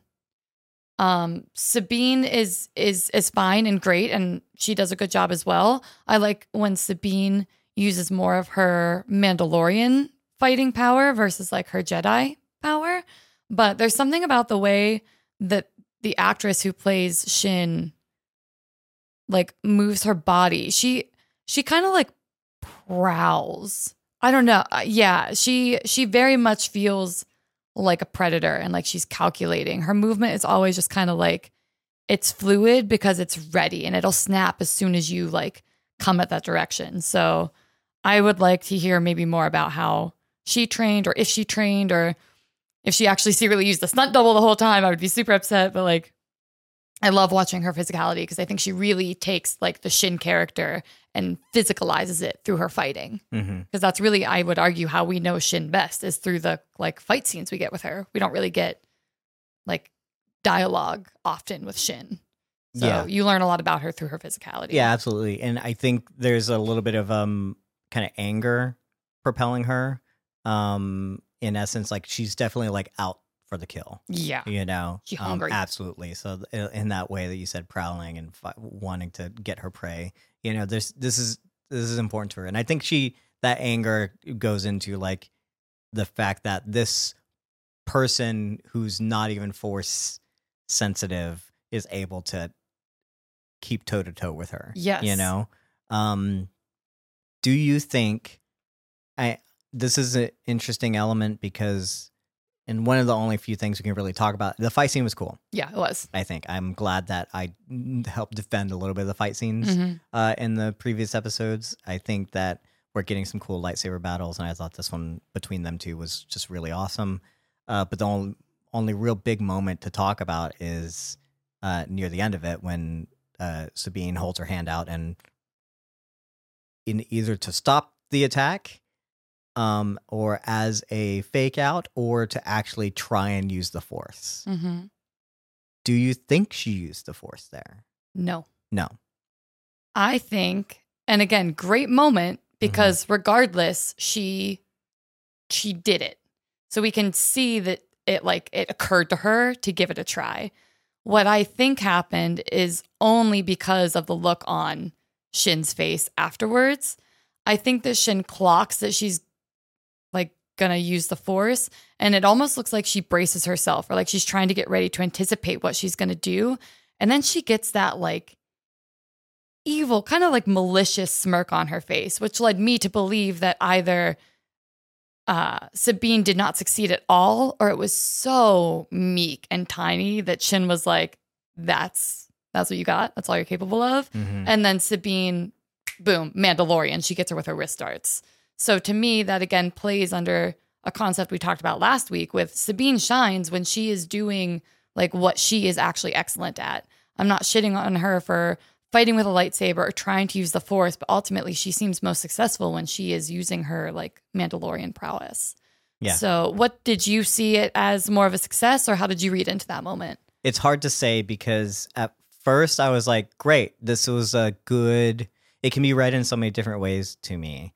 Uh, this is the moment that I wanted probably the last episode when I was like, why didn't you just try? You know, people kind of got on to me um, for that one because they're like, what, you know, it's only the third episode or whatever, or like she wasn't, she wasn't adept to the force, so she wouldn't even bother trying. I was like, I, still to me, like the idea of like, if that was the theme, like just try, you can fail. Mhm. I didn't need her to succeed in like doing it or whatever. I feel like you just needed to try. So I like that this moment happened because at least she tried. Yes. I want to say that what Star Wars has taught me, and that's where I might either have a problem with it or not. But what Star Wars has taught me is like when you do that and there's a sound effect and you can hear the low rumble of a force thing happen. And when Shin recoils, that she did use the force there. That it was not enough, clearly, but that it happened. But it if that was like and it felt like Shin's reaction was having gotten hit in the face with something, you know, because to me, if you're going to react in like someone doing that and thinking they're about to use the force, I feel like her stance would have been different. It wouldn't have been like turn your face. That would be the wrong way to react. You're you're flinching. You're not like putting up a defense, you know? So it feels like that it was unexpected and it wasn't just a flinch, it was I got hit in the face. hmm That's what Star Wars has taught me.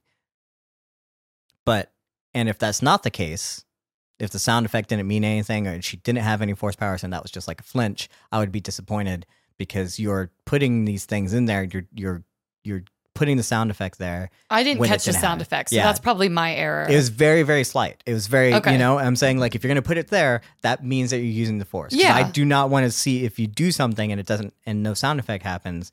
You've already trained me to believe to expect Yeah. that that was like a force thing. So that's why I think Okay. it was. well, I can yeah, I can adjust my statement then. I did not hear the sound effect, so I I assumed then that it didn't work. So I read into Shin's body language differently.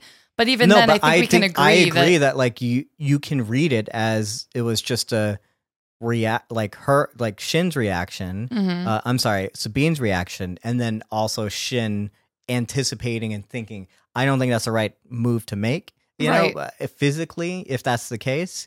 Um, but if that was the case, I feel like it could be read in that way that there was no force used at all, and that was her anger coming Yeah. through. Um, and again, to me, would be annoying because you, I can't trust the narrator in essence because you put a sound effect in Yeah. there and you like, I'm not sure, like, did she use it or did she not? right. You know, um, and especially because like at the end, it ends up being like a a, a great way to just stop the fight and then use your thing, you Mhm. know, and uh, a clever way for her to get out Yeah. of it. And also, again, if this is what I I, I want to, to happen, which is to her to start believing and then maybe just try to use the force. Did it kind of come out of nowhere? Yeah. Like, was it? Uh, I could it have been like seeded a little earlier, probably, but that's what it should have been. It's like she she tried Yeah, I liked it. failed, Yeah. You know, and especially in the heat of something happening, um, I feel like Sabine is at least learning like when it's useful and when it's not, that kind of thing. You Yeah. know, um, but also she is able to hold her own without needing it.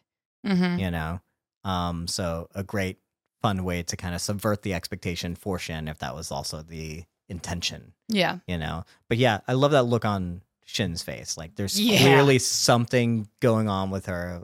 I don't know what it is, but she is she is angry. She is Yeah. angry about a whole lot of things, hmm whatever that is, and even more so like creating that connection between her and Sabine. I like that we keep having these moments of like between her and Sabine, and it's clear that like that's gonna come to a head later on. Yeah. As opposed to like introduce these two female characters, both clearly supposed to be reflections of each other, but then they never meet until like the final climax. You're Yeah. like, okay, here the, you get like, your fight scene, you know. I I Yeah. want. I know. I know the show is called Ahsoka. yeah, I am so interested in Shin.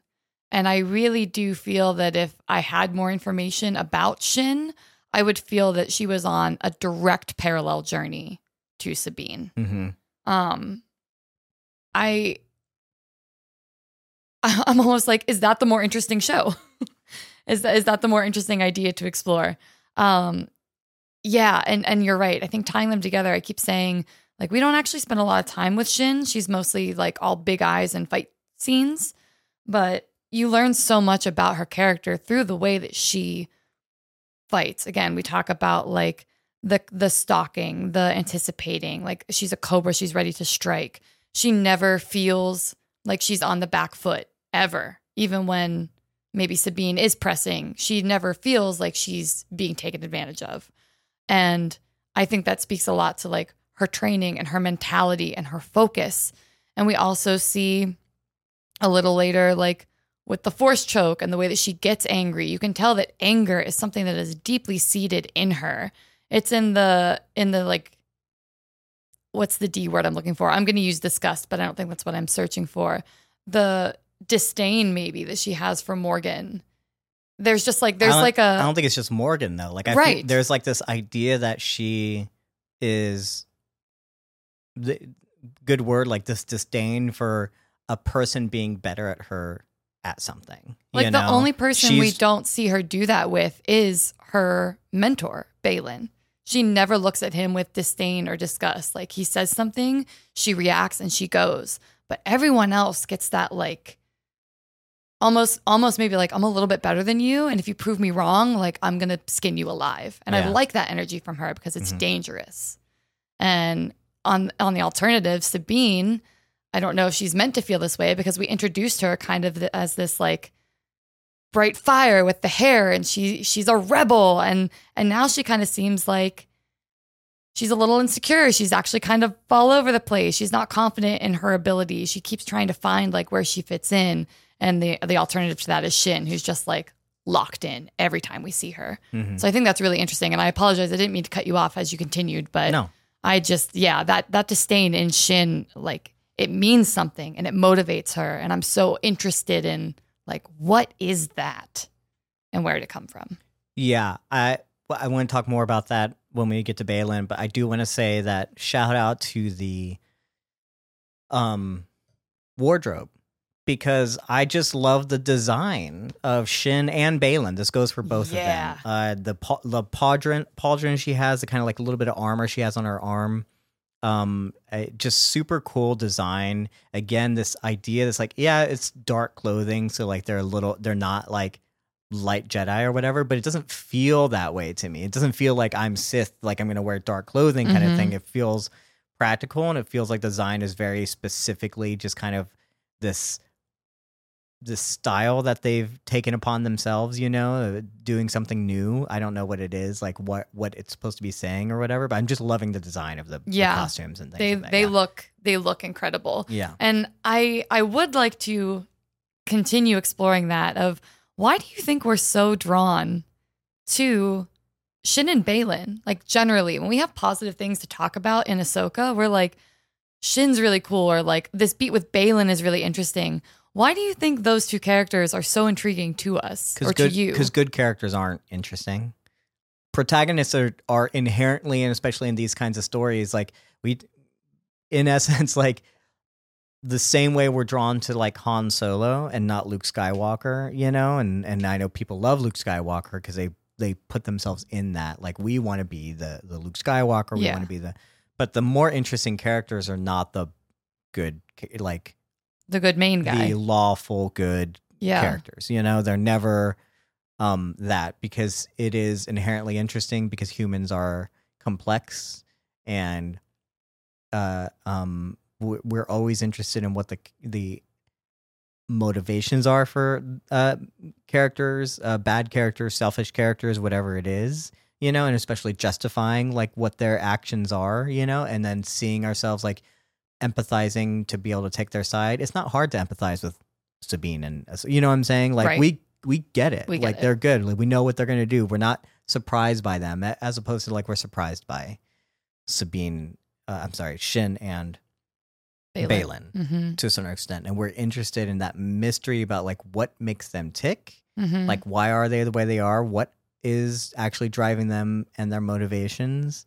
Um I don't think they'd be as interesting if it was just okay, you're just a bad guy who like monologues and says like I want to take over the world. You know what I'm saying? Yeah. Like we haven't met Thrawn yet and what his motivations are, but like yeah, I'm not as interested in like Morgan or Thrawn No. right now, you know? And it's like it's not because they're not these clear-cut I'm sorry, Baylan and Shin are not these clear-cut, you know, bad guys. You Yeah. know, they're not represented as just straight up like what your quote unquote evil character is supposed to be mm-hmm. you know um and again in feeling that mirror relationship out they almost uh make that uh the themes of Ahsoka and Sabine more prevalent because of how they're being represented because the the more that we are interested in these two characters the more that we learn about how our two protagonists are like um do things, you Yeah. know, and what they're going through. Uh, so yeah, there's whole probably a whole lot of reasons, but that's I guess Yeah. my theory. Yeah. Uh, if I'm gonna theorize about anything, like that's It's my, going to be about why we like these characters. Um, so yeah, that's probably it. well, that's great. That sews perfectly into the fact that our last fight is between Baylan and Ahsoka. Mm-hmm. And this is where what you were referencing earlier, both of them just kind of circling, feeling each other out. There's no rash movements happening. Mhm. Someone takes a stance and then there's a, a shift, a response. Mhm. It's like it's like waves of energy and I like it because I know that the the motivation for this fight is not to like kill or arguably even injure the other person. It's to either get to the map or to protect the map. Mhm. And the whole fight, I would say a majority of the fight is blocks and feinting.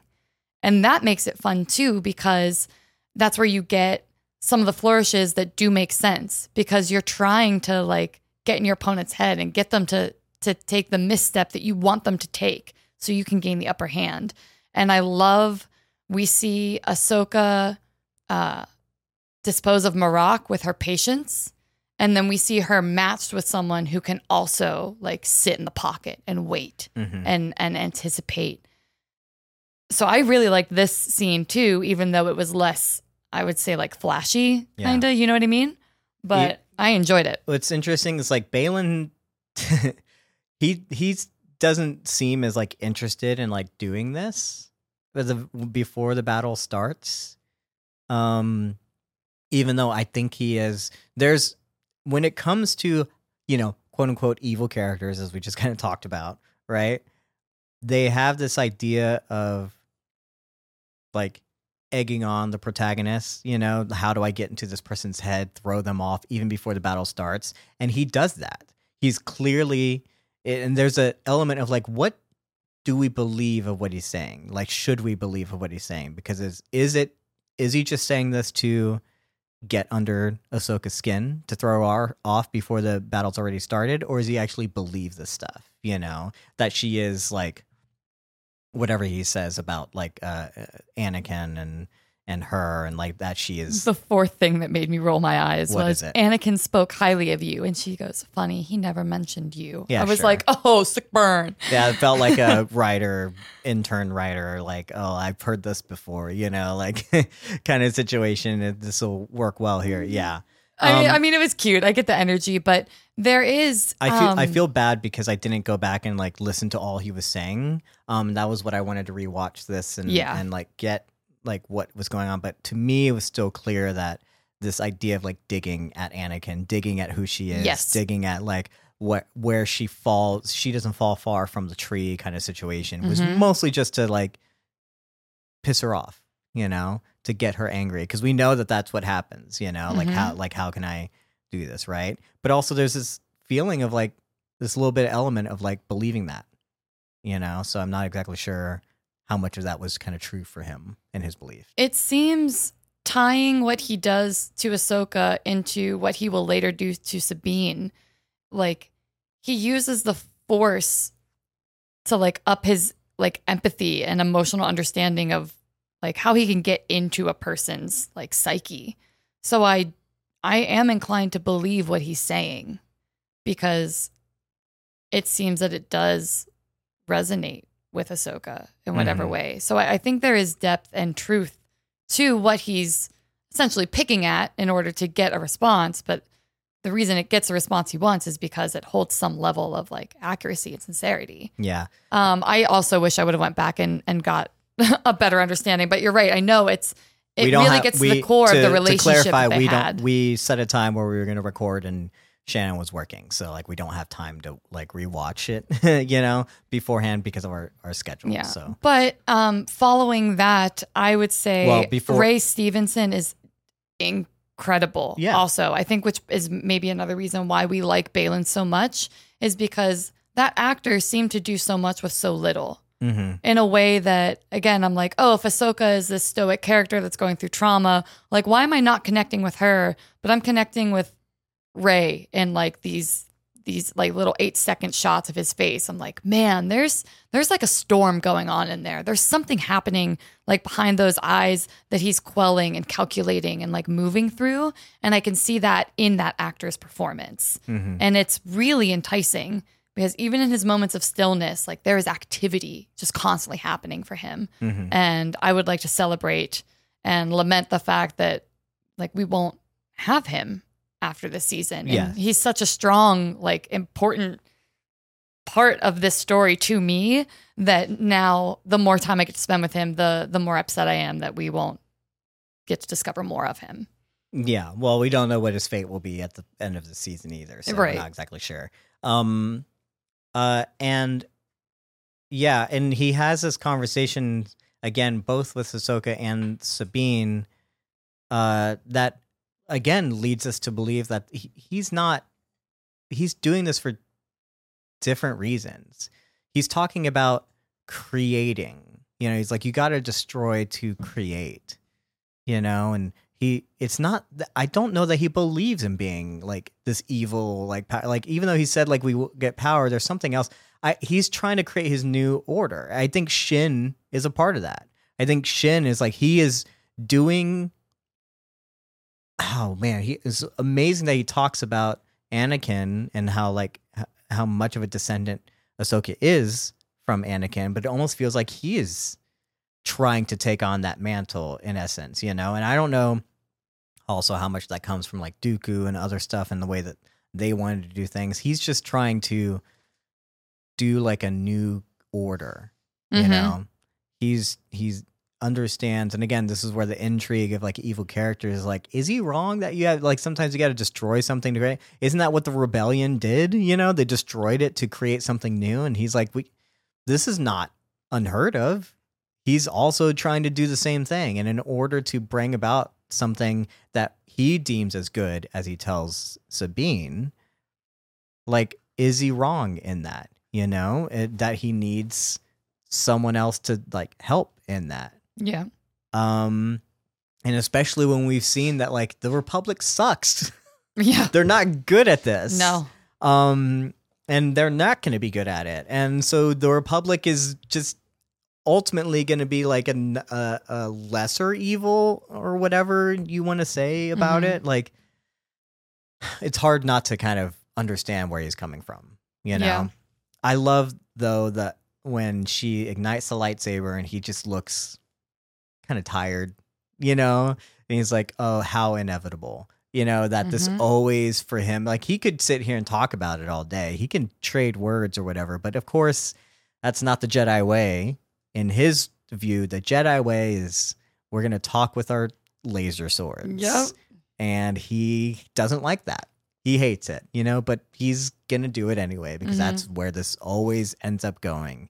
And how clear it is that Ahsoka is still following the same path that she has been and has not deviated and is you know you could be doing this in a different way uh but she's still she's still she can't escape it Mm-hmm. you know and at, at first that like line was like interesting as like i that's a weird way to react but there's to me the layers of what that said Yeah. you know was clearly there then they fight and then the whole thing happens And So- then they fight. Yeah. And um which is funny is that is uh kind of an inside joke uh the the line and i believe the original script for like phantom menace for the whole um uh battle of the fates duel of the fates scene with darth maul or whatever in the script it was just they fight.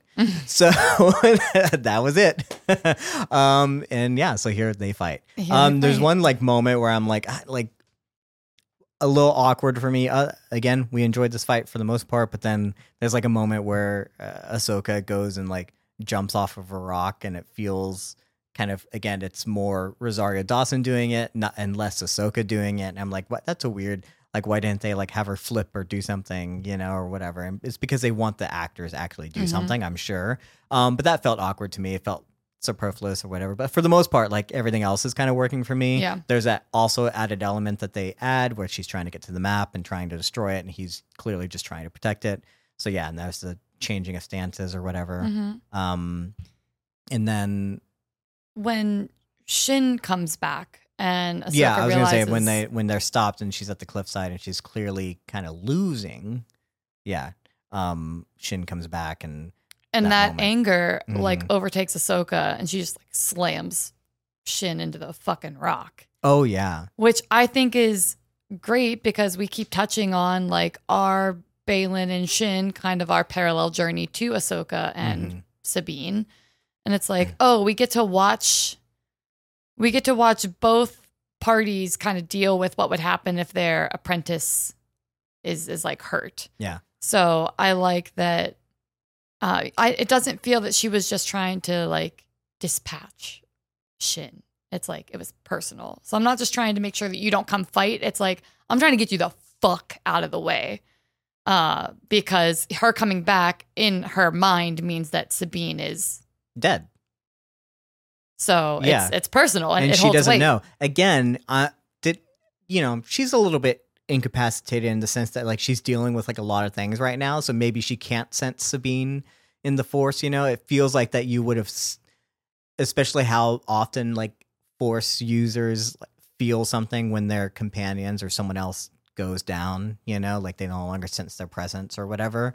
Um, that she would have already known whether or not Sabine was alive. So I again fudging a little bit of the force and like when it used but she is incapacitated, so I can forgive that. Whatever. But yeah, there's a clear anger about what happened, but also like regret. Mhm. I feel like regret that she brought Sabine along, that she uh, allowed herself to get so close to her or whatever. And again, that attachment. Again, this weird. This is non Jedi way because the Jedi you're not supposed to feel attached, but she knows that she's gonna. She got attached to Anakin. Mhm. Anakin got attached to her. Like that attachment is a big part of like this non-traditional line of Jedi. Mhm. You know, and maybe why she was avoiding even having apprentice in the first place. And I feel like there's that like pain and hurt and kind of um disappointment in herself for having even allowed herself to leave Sabine when she knew she wasn't ready, all this kind of stuff. So yeah, that anger really manifests there and ends up being her kind of downfall or whatever. Yeah. Uh in essence, but also Sabine does show up, so it it's short lived. hmm Kind of wish they didn't have that reconnection. I wish like if Ahsoka was gonna like fall off the cliff, I will. I wish that Sabine would have also believed that like Ahsoka had been dispatched before she got there. You know. Um, what do you think? Do, or um, how do you feel like the moment was fine having them like realize each other was still alive? Or I think if it would have played better, I would have liked it better. yeah, Um, this is another comment I made while we were watching it that I like. I don't always believe Sabine, which can be for a plethora of reasons, as Mattias was explaining, like with like director choice or takes that we're using, or like what someone tells you how to experience. So whatever that means, I did not feel the weight of losing Ahsoka as Sure. Sabine.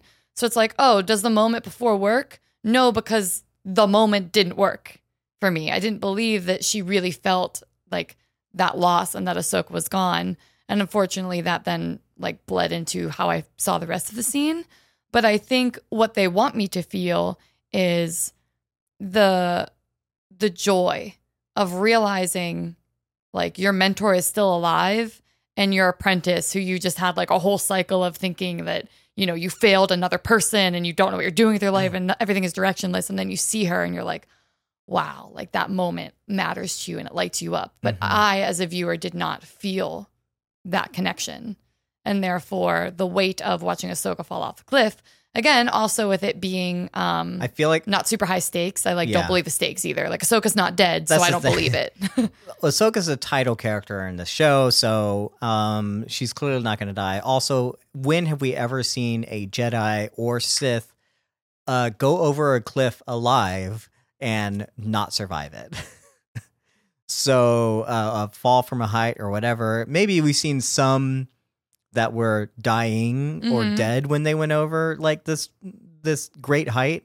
Um, but if they were still alive, it, more likely they're going to survive it. So Right. it's unfortunate that Star Wars has not again trained us to believe that. So unfortunately, I guess Sabine hasn't seen Star Wars, so Yeah. she's not aware of the rules. So, That's okay. we'll um, forgive it. But we are definitely not under the impression that Ahsoka is dead. So No. the the stake is like really weird there. I felt like it would have been better had she gone over before Sabine arrived, um, because I feel like the conversations about Anakin and apprenticeship and all that kind of stuff is going to come to the next episode with maybe Ahsoka actually voicing what's going on through her head, actually voicing her struggles and actually voicing like her doubts and all that kind of stuff to Anakin, probably, and like how he dealt with her in the same way. I don't know, but I'm assuming that's gonna be part of the conversation. And if Ahsoka had gone over that cliff, still believing Sabine was dead and still holding on to those doubts and that kind of stuff, I felt like it would have been stronger.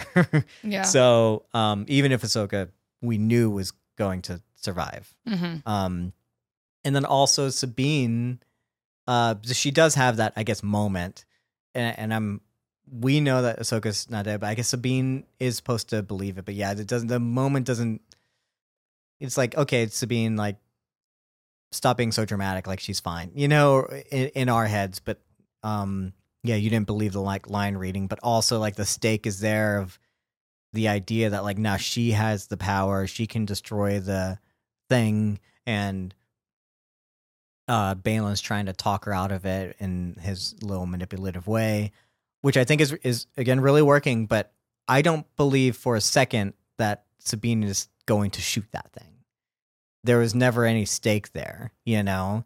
Um, and there's not even like a sense of loss for Ahsoka. It, it becomes more about like Ezra as well and what she's going through in the theme. So like, there's a weird disconnect there of like why we even needed to like, like what is going on through her head. Like, is it supposed to be like also having lost Ahsoka, but it doesn't feel that way. And but also we just know that they're going to get this map and they're going to finish downloading the coordinates. Like, why are we even Yeah. having the stake there? You know, it's, Well, I'm curious about how Baylan knows so much about like Sabine's history because the the feeling he chooses to pick at to get her to break is the fact that her family were eradicated on like some battle on Mandalore I think and that Ahsoka played a role in that.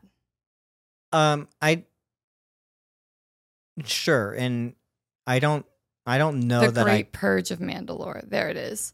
And that so the what I got from that specific like two lines was that maybe Sabine had tried to like warn Ahsoka, or maybe Ahsoka didn't take the threat seriously, or there's something there that Sabine is able to redirect some of the responsibility onto Ahsoka, and that's why they are no longer like that's what broke them up initially too. Um, I don't know that I caught that, but I also don't know that he's gotten per, uh, that personal uh, with her, except for mentioning Ezra. I don't remember him mentioning Ahsoka having to do, and that could just be like playing on her own fears. You know, there's not the idea that like she could be thinking about. She knows what this means. She knows she. He knows that she's not going to destroy the thing because in her head she might be thinking like this is my last connection with Ezra. Just like thinking that Mhm. clearly he has this idea like he can feel it he can sense it you know the same way darth vader senses in luke and when he says sister so you have a twin sister you know Mhm. um he got that from luke's head.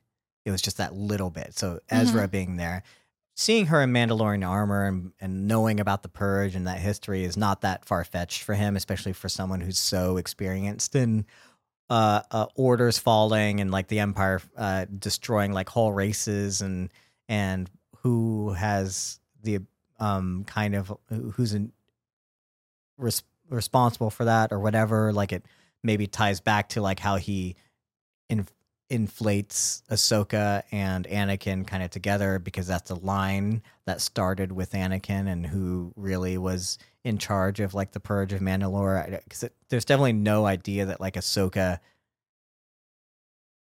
like had any personal contribution to the purge on Mandalore. It's definitely not like it's it ha- it would have to be indirect at best. I don't know what it is. Someone else can probably tell us uh, if there's any more connection there that we're missing. Yeah. But I don't believe that there's a direct reason for her to believe that Ahsoka had anything to do with that. But like, if you see someone in Mandalorian armor and there's not many Mandalorians around, and he would know who the Mandalorians are because of how prevalent they were during his time as the Jedi Order and stuff like that, Yeah.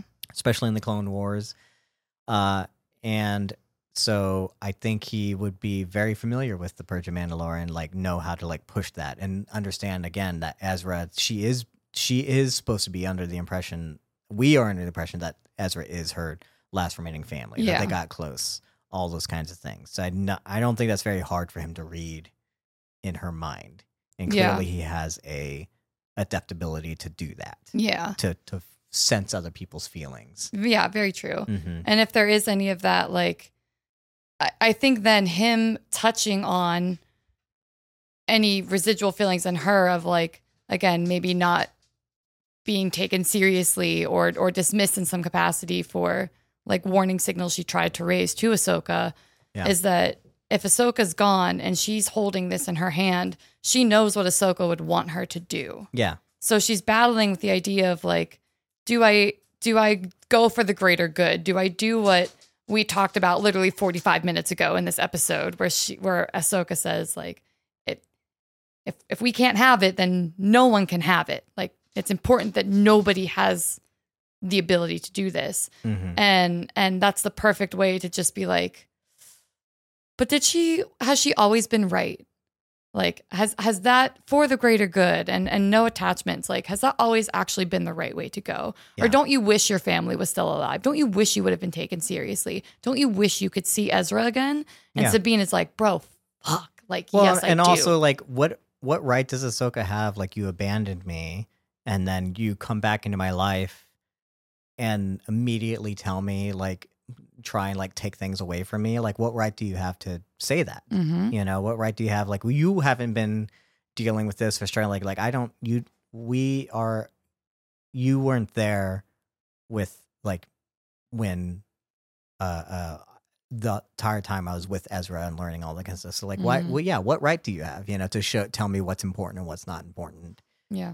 to me. You know, so I can understand like those kind of feelings and fears and stuff like that. Yeah. You know, um, even though I don't believe that she's gonna shoot the thing. You know, Absolutely. yeah. The thing about Baylan too that I'm learning is like these feel like again typical dark side user manipulation tactics, stuff like that.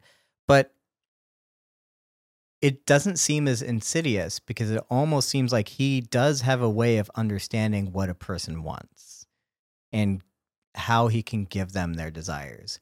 And to me it seems that like that's probably what originally happened with Shin when he found her, like as a person who's force adept or whatever, and clearly she wants something, and he's like not manipulating her. He is doing exactly what he should be doing, is like showing you how you can get what you want, you know. And maybe there's a part of him that's disillusioned with the way that the Jedi used to do things before, and it can be seen as like manipulative, or it can be seen as like we shouldn't want things, you know, as Jedi or whatever. Like we are here for as knights to be like to to put others first and that kind of stuff and and having done that most of his life maybe this is why he's finally taking like what he wants but again like he's not wrong you know this might be her only chance to see Ezra you know he's being kind of logical about it and having read her feelings and peeked into that so there's it doesn't seem as insidious you know it almost feels like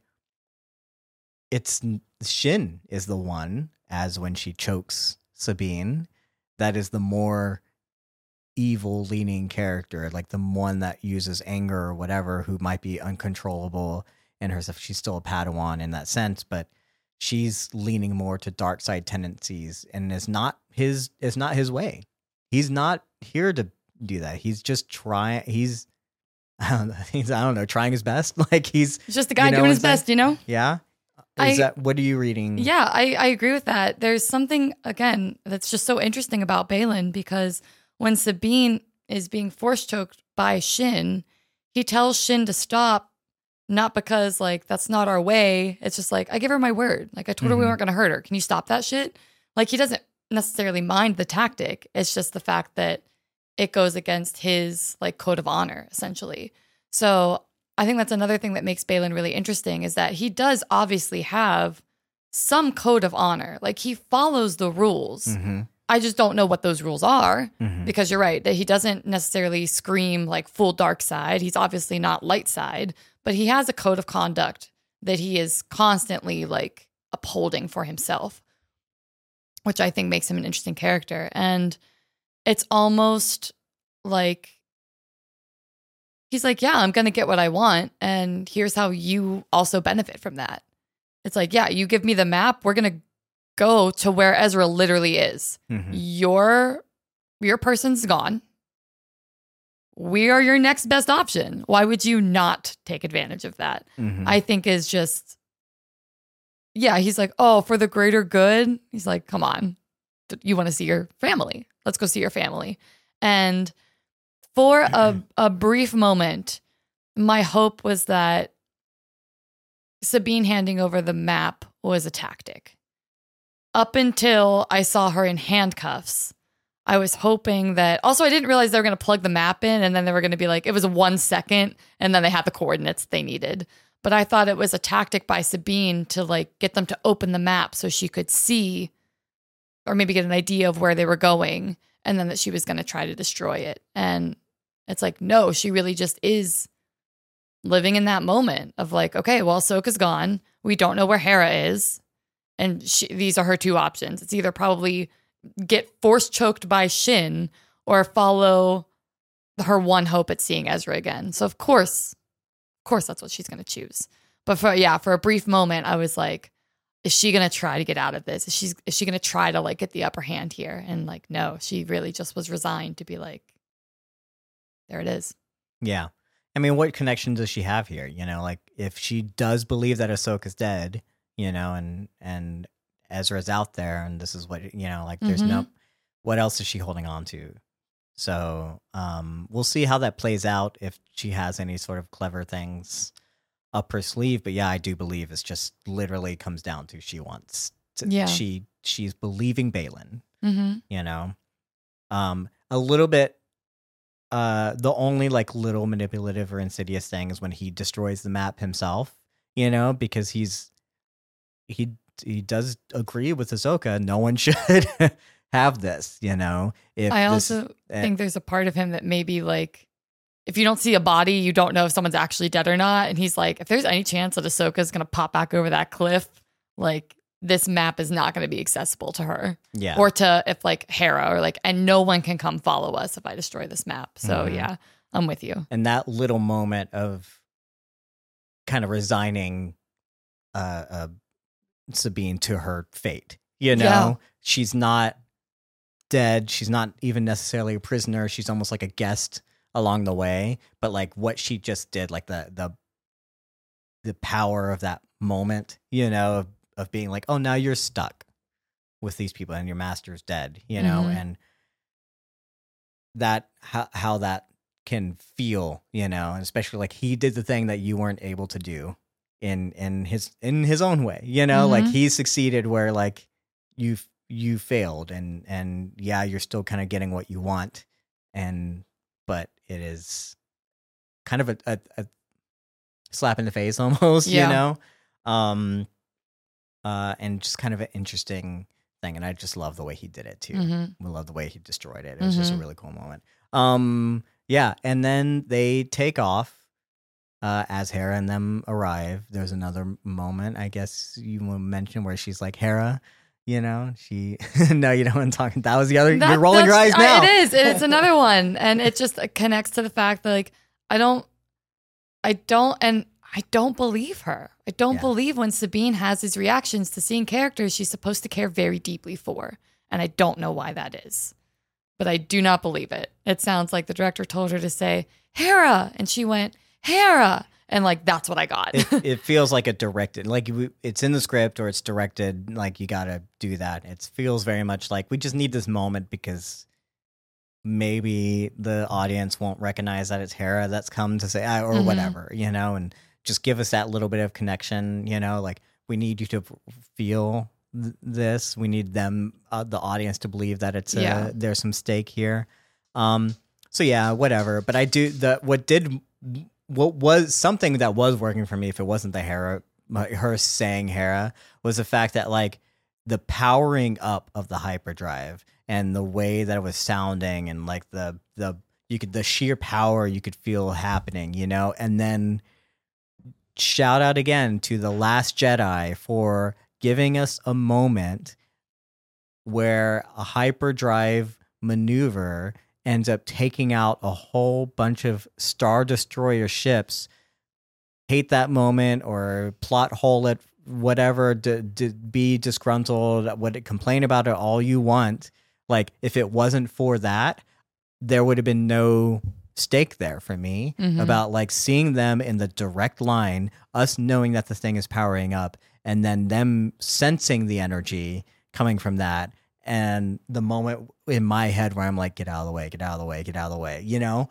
only because of the what the last jedi had done um, so I to me that was an effective moment. The way that they Mhm. shot it, the way that was happening, the all the like the little elements, and then losing two Tie fighters in the aftermath, and then ending with for me personally, like Jacen being like, I have a bad feeling, you know, like that felt that was a a good moment to me. I did feel the gravity of Yeah, like that machine. Yeah. I, I felt I felt the weight. I felt its importance.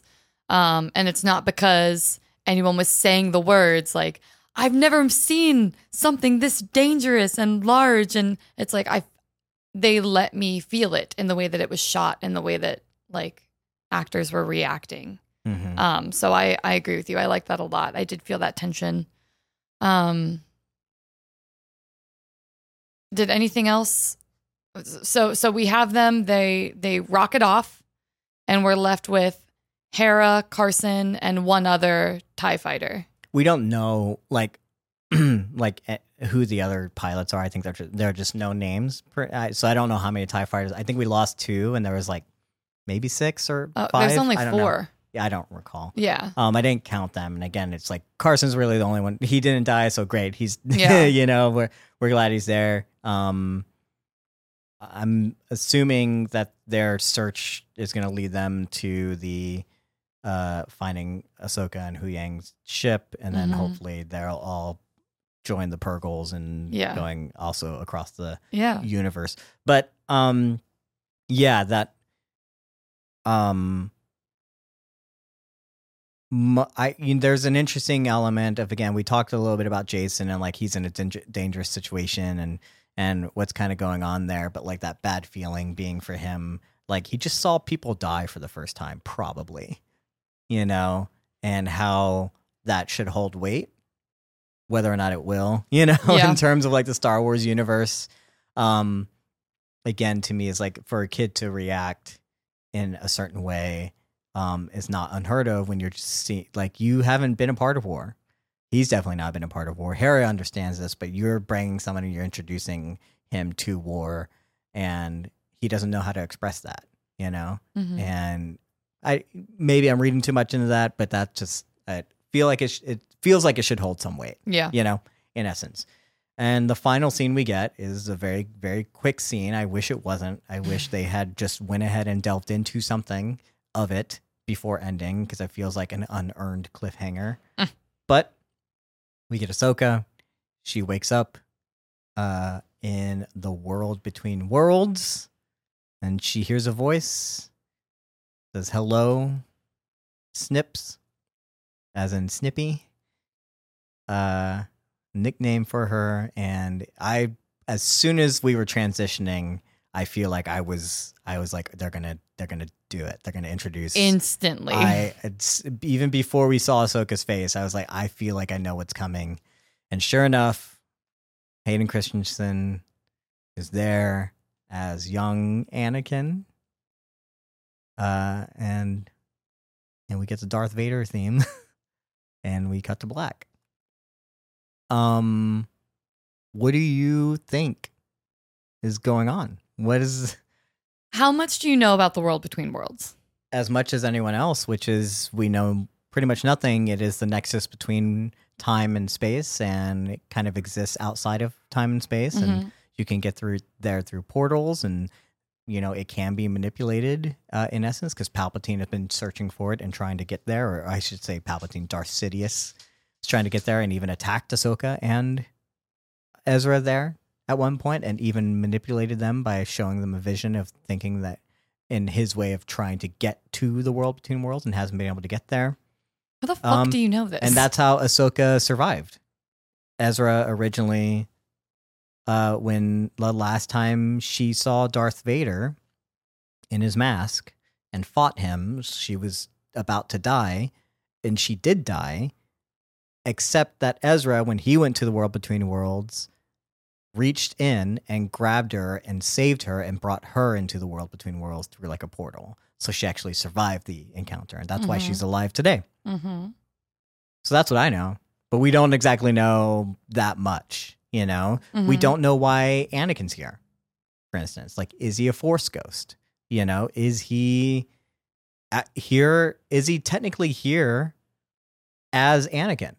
As like from the Clone Wars Anakin? Did he discover the world between worlds himself when he was younger? Like, is this supposed to be a younger version or is this like after he died?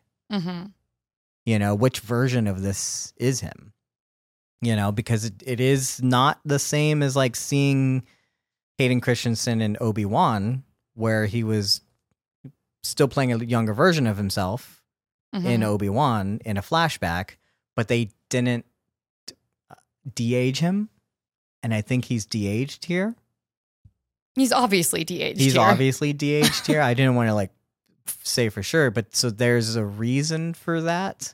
Is it because he's like a force ghost and he's a, he's uh um you know he's taken on the version of him like at his peak, you know, which for some reason none of the others force ghosts do, but I guess uh he does, right? Um uh, the version of Obi-Wan and the version of Yoda that we see at the end of Return of the Jedi or when they died, whereas the version of Anakin is when he was, I guess, when he quote unquote spiritually died and became Darth Vader, you know? So, Mhm. could, yes, does that work? I guess, you know?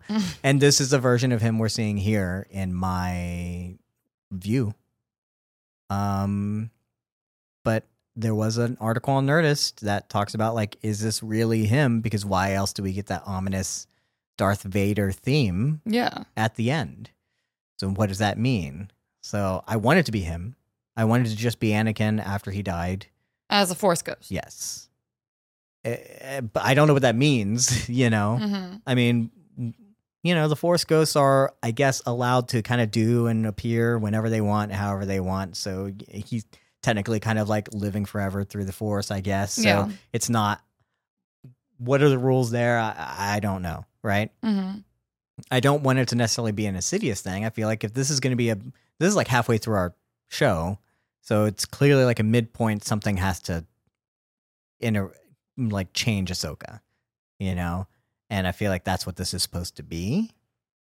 Um, but who knows? The the future is we don't know that much about the world between worlds. We don't know about what's going on with like why Anakin's here or if he should appear or like what's kind of going on with him after he died, you know, and and we don't know much about Force Ghosts in general or when they can appear and who can they appear. We also don't know how Ahsoka got here. You know, like what like did she technically die and get here? Like how did she, you know, was it a portal? What happens here or how it happened or whatever. So there's a whole lot of things hopefully you're going to be answered next episode, but that's that's just a bunch of questions, which to me is like a weird cliffhanger, you know, but uh, uh, and unearned because it kind of felt like it came out of nowhere personally. Uh, but it is cool, fun to see. hmm No, nothing. Thoughts? I just I don't know what it is, so I don't I don't know. I don't know what the options are. Mm-hmm. Um, I thought it meant that she died Yeah, I think I think that would make sense. because if you can only access this place either A as a force ghost or B if someone who's already in it because we know that then you can be living and be pulled into it, Mm-hmm. but you have to be pulled into it. So then who pulled her into it? And then is that implying that Anakin, pulled her Anakin. into it? That's where like also like there's that idea of maybe he is physically there and this is him during that time period which is why they would de-age i don't know like i don't know so Yeah, yeah. I yeah, I think I'm just confused at what wh- why are we seeing Anakin as Anakin Yeah. in this space Good in question. this way and then into the Vader music. absolutely Like it means something and I don't know enough to even guess at what it actually means. But if the world between worlds is also sort of a nether world, then it would imply that the fall killed Ahsoka. And don't we eventually see Ahsoka in like white? It's like Gandalf the Grey, Gandalf the White. Like, don't we see Ahsoka make that transition too? Would that be achieved through death? Like, uh, I I I feel like that is we we can't we can't talk about that because we have no idea what if that what that is because again in animation when he ended this there's a whole lot of things that might be like quote unquote retconned like Mm. I don't know if the white thing actually means anything like when we saw that scene originally between Sabine and Ahsoka like going off to find Ezra that was like at a that was at an epilogue for the Rebels show yeah. and we didn't know we were going to see these characters again or whatever. So the white was supposed to be symbolic, but then we saw the exact same scene in the second episode of Ahsoka, and she wasn't in white. Mhm. So there feels like a little retconning situation going on, and which is fine. I feel like a creator should be allowed to do that. Like we Yeah. we didn't know what it was before, and now we're filling in some blanks. Yeah, is she supposed to end up being white? You're I I should say like you're not wrong in in in that theorizing and the fact that like yeah, just like Gandalf the Grey, is this an idea of like death to to something? You know, was this Yeah. a Balrog moment? I don't I don't know. like I don't I don't know. does she come back? Um, That's just so that the be limited information also, I have. like- that's but my also, guess. I don't know if we are supposed to believe that she will be still become this white, like, or what that was supposed to be, because Right. it's it's not it's not technically canon. it's hard to say because, like, I don't know if it actually happened or if it is going to happen because Mhm. we saw moments differently and, Mhm. and and the scenes differently and Yeah. like what if that's supposed to mean anything, you know. So it's hard, Yeah. it's hard to say, but I do like the idea what you're saying. Yeah. So I think I Mm. think that's my gentle guess is that she's not dead dead. She is going through a cycle of like rebirth. And I was reading something. I apologize, I can't quote my source right now, but that Ahsoka plays with like time force already. hmm Um and and that since this what's it called? World between worlds yeah. um, is so much a concept of like being removed removed from space and time, and that what happens happens because it's already happened or because Sure. it is what happens.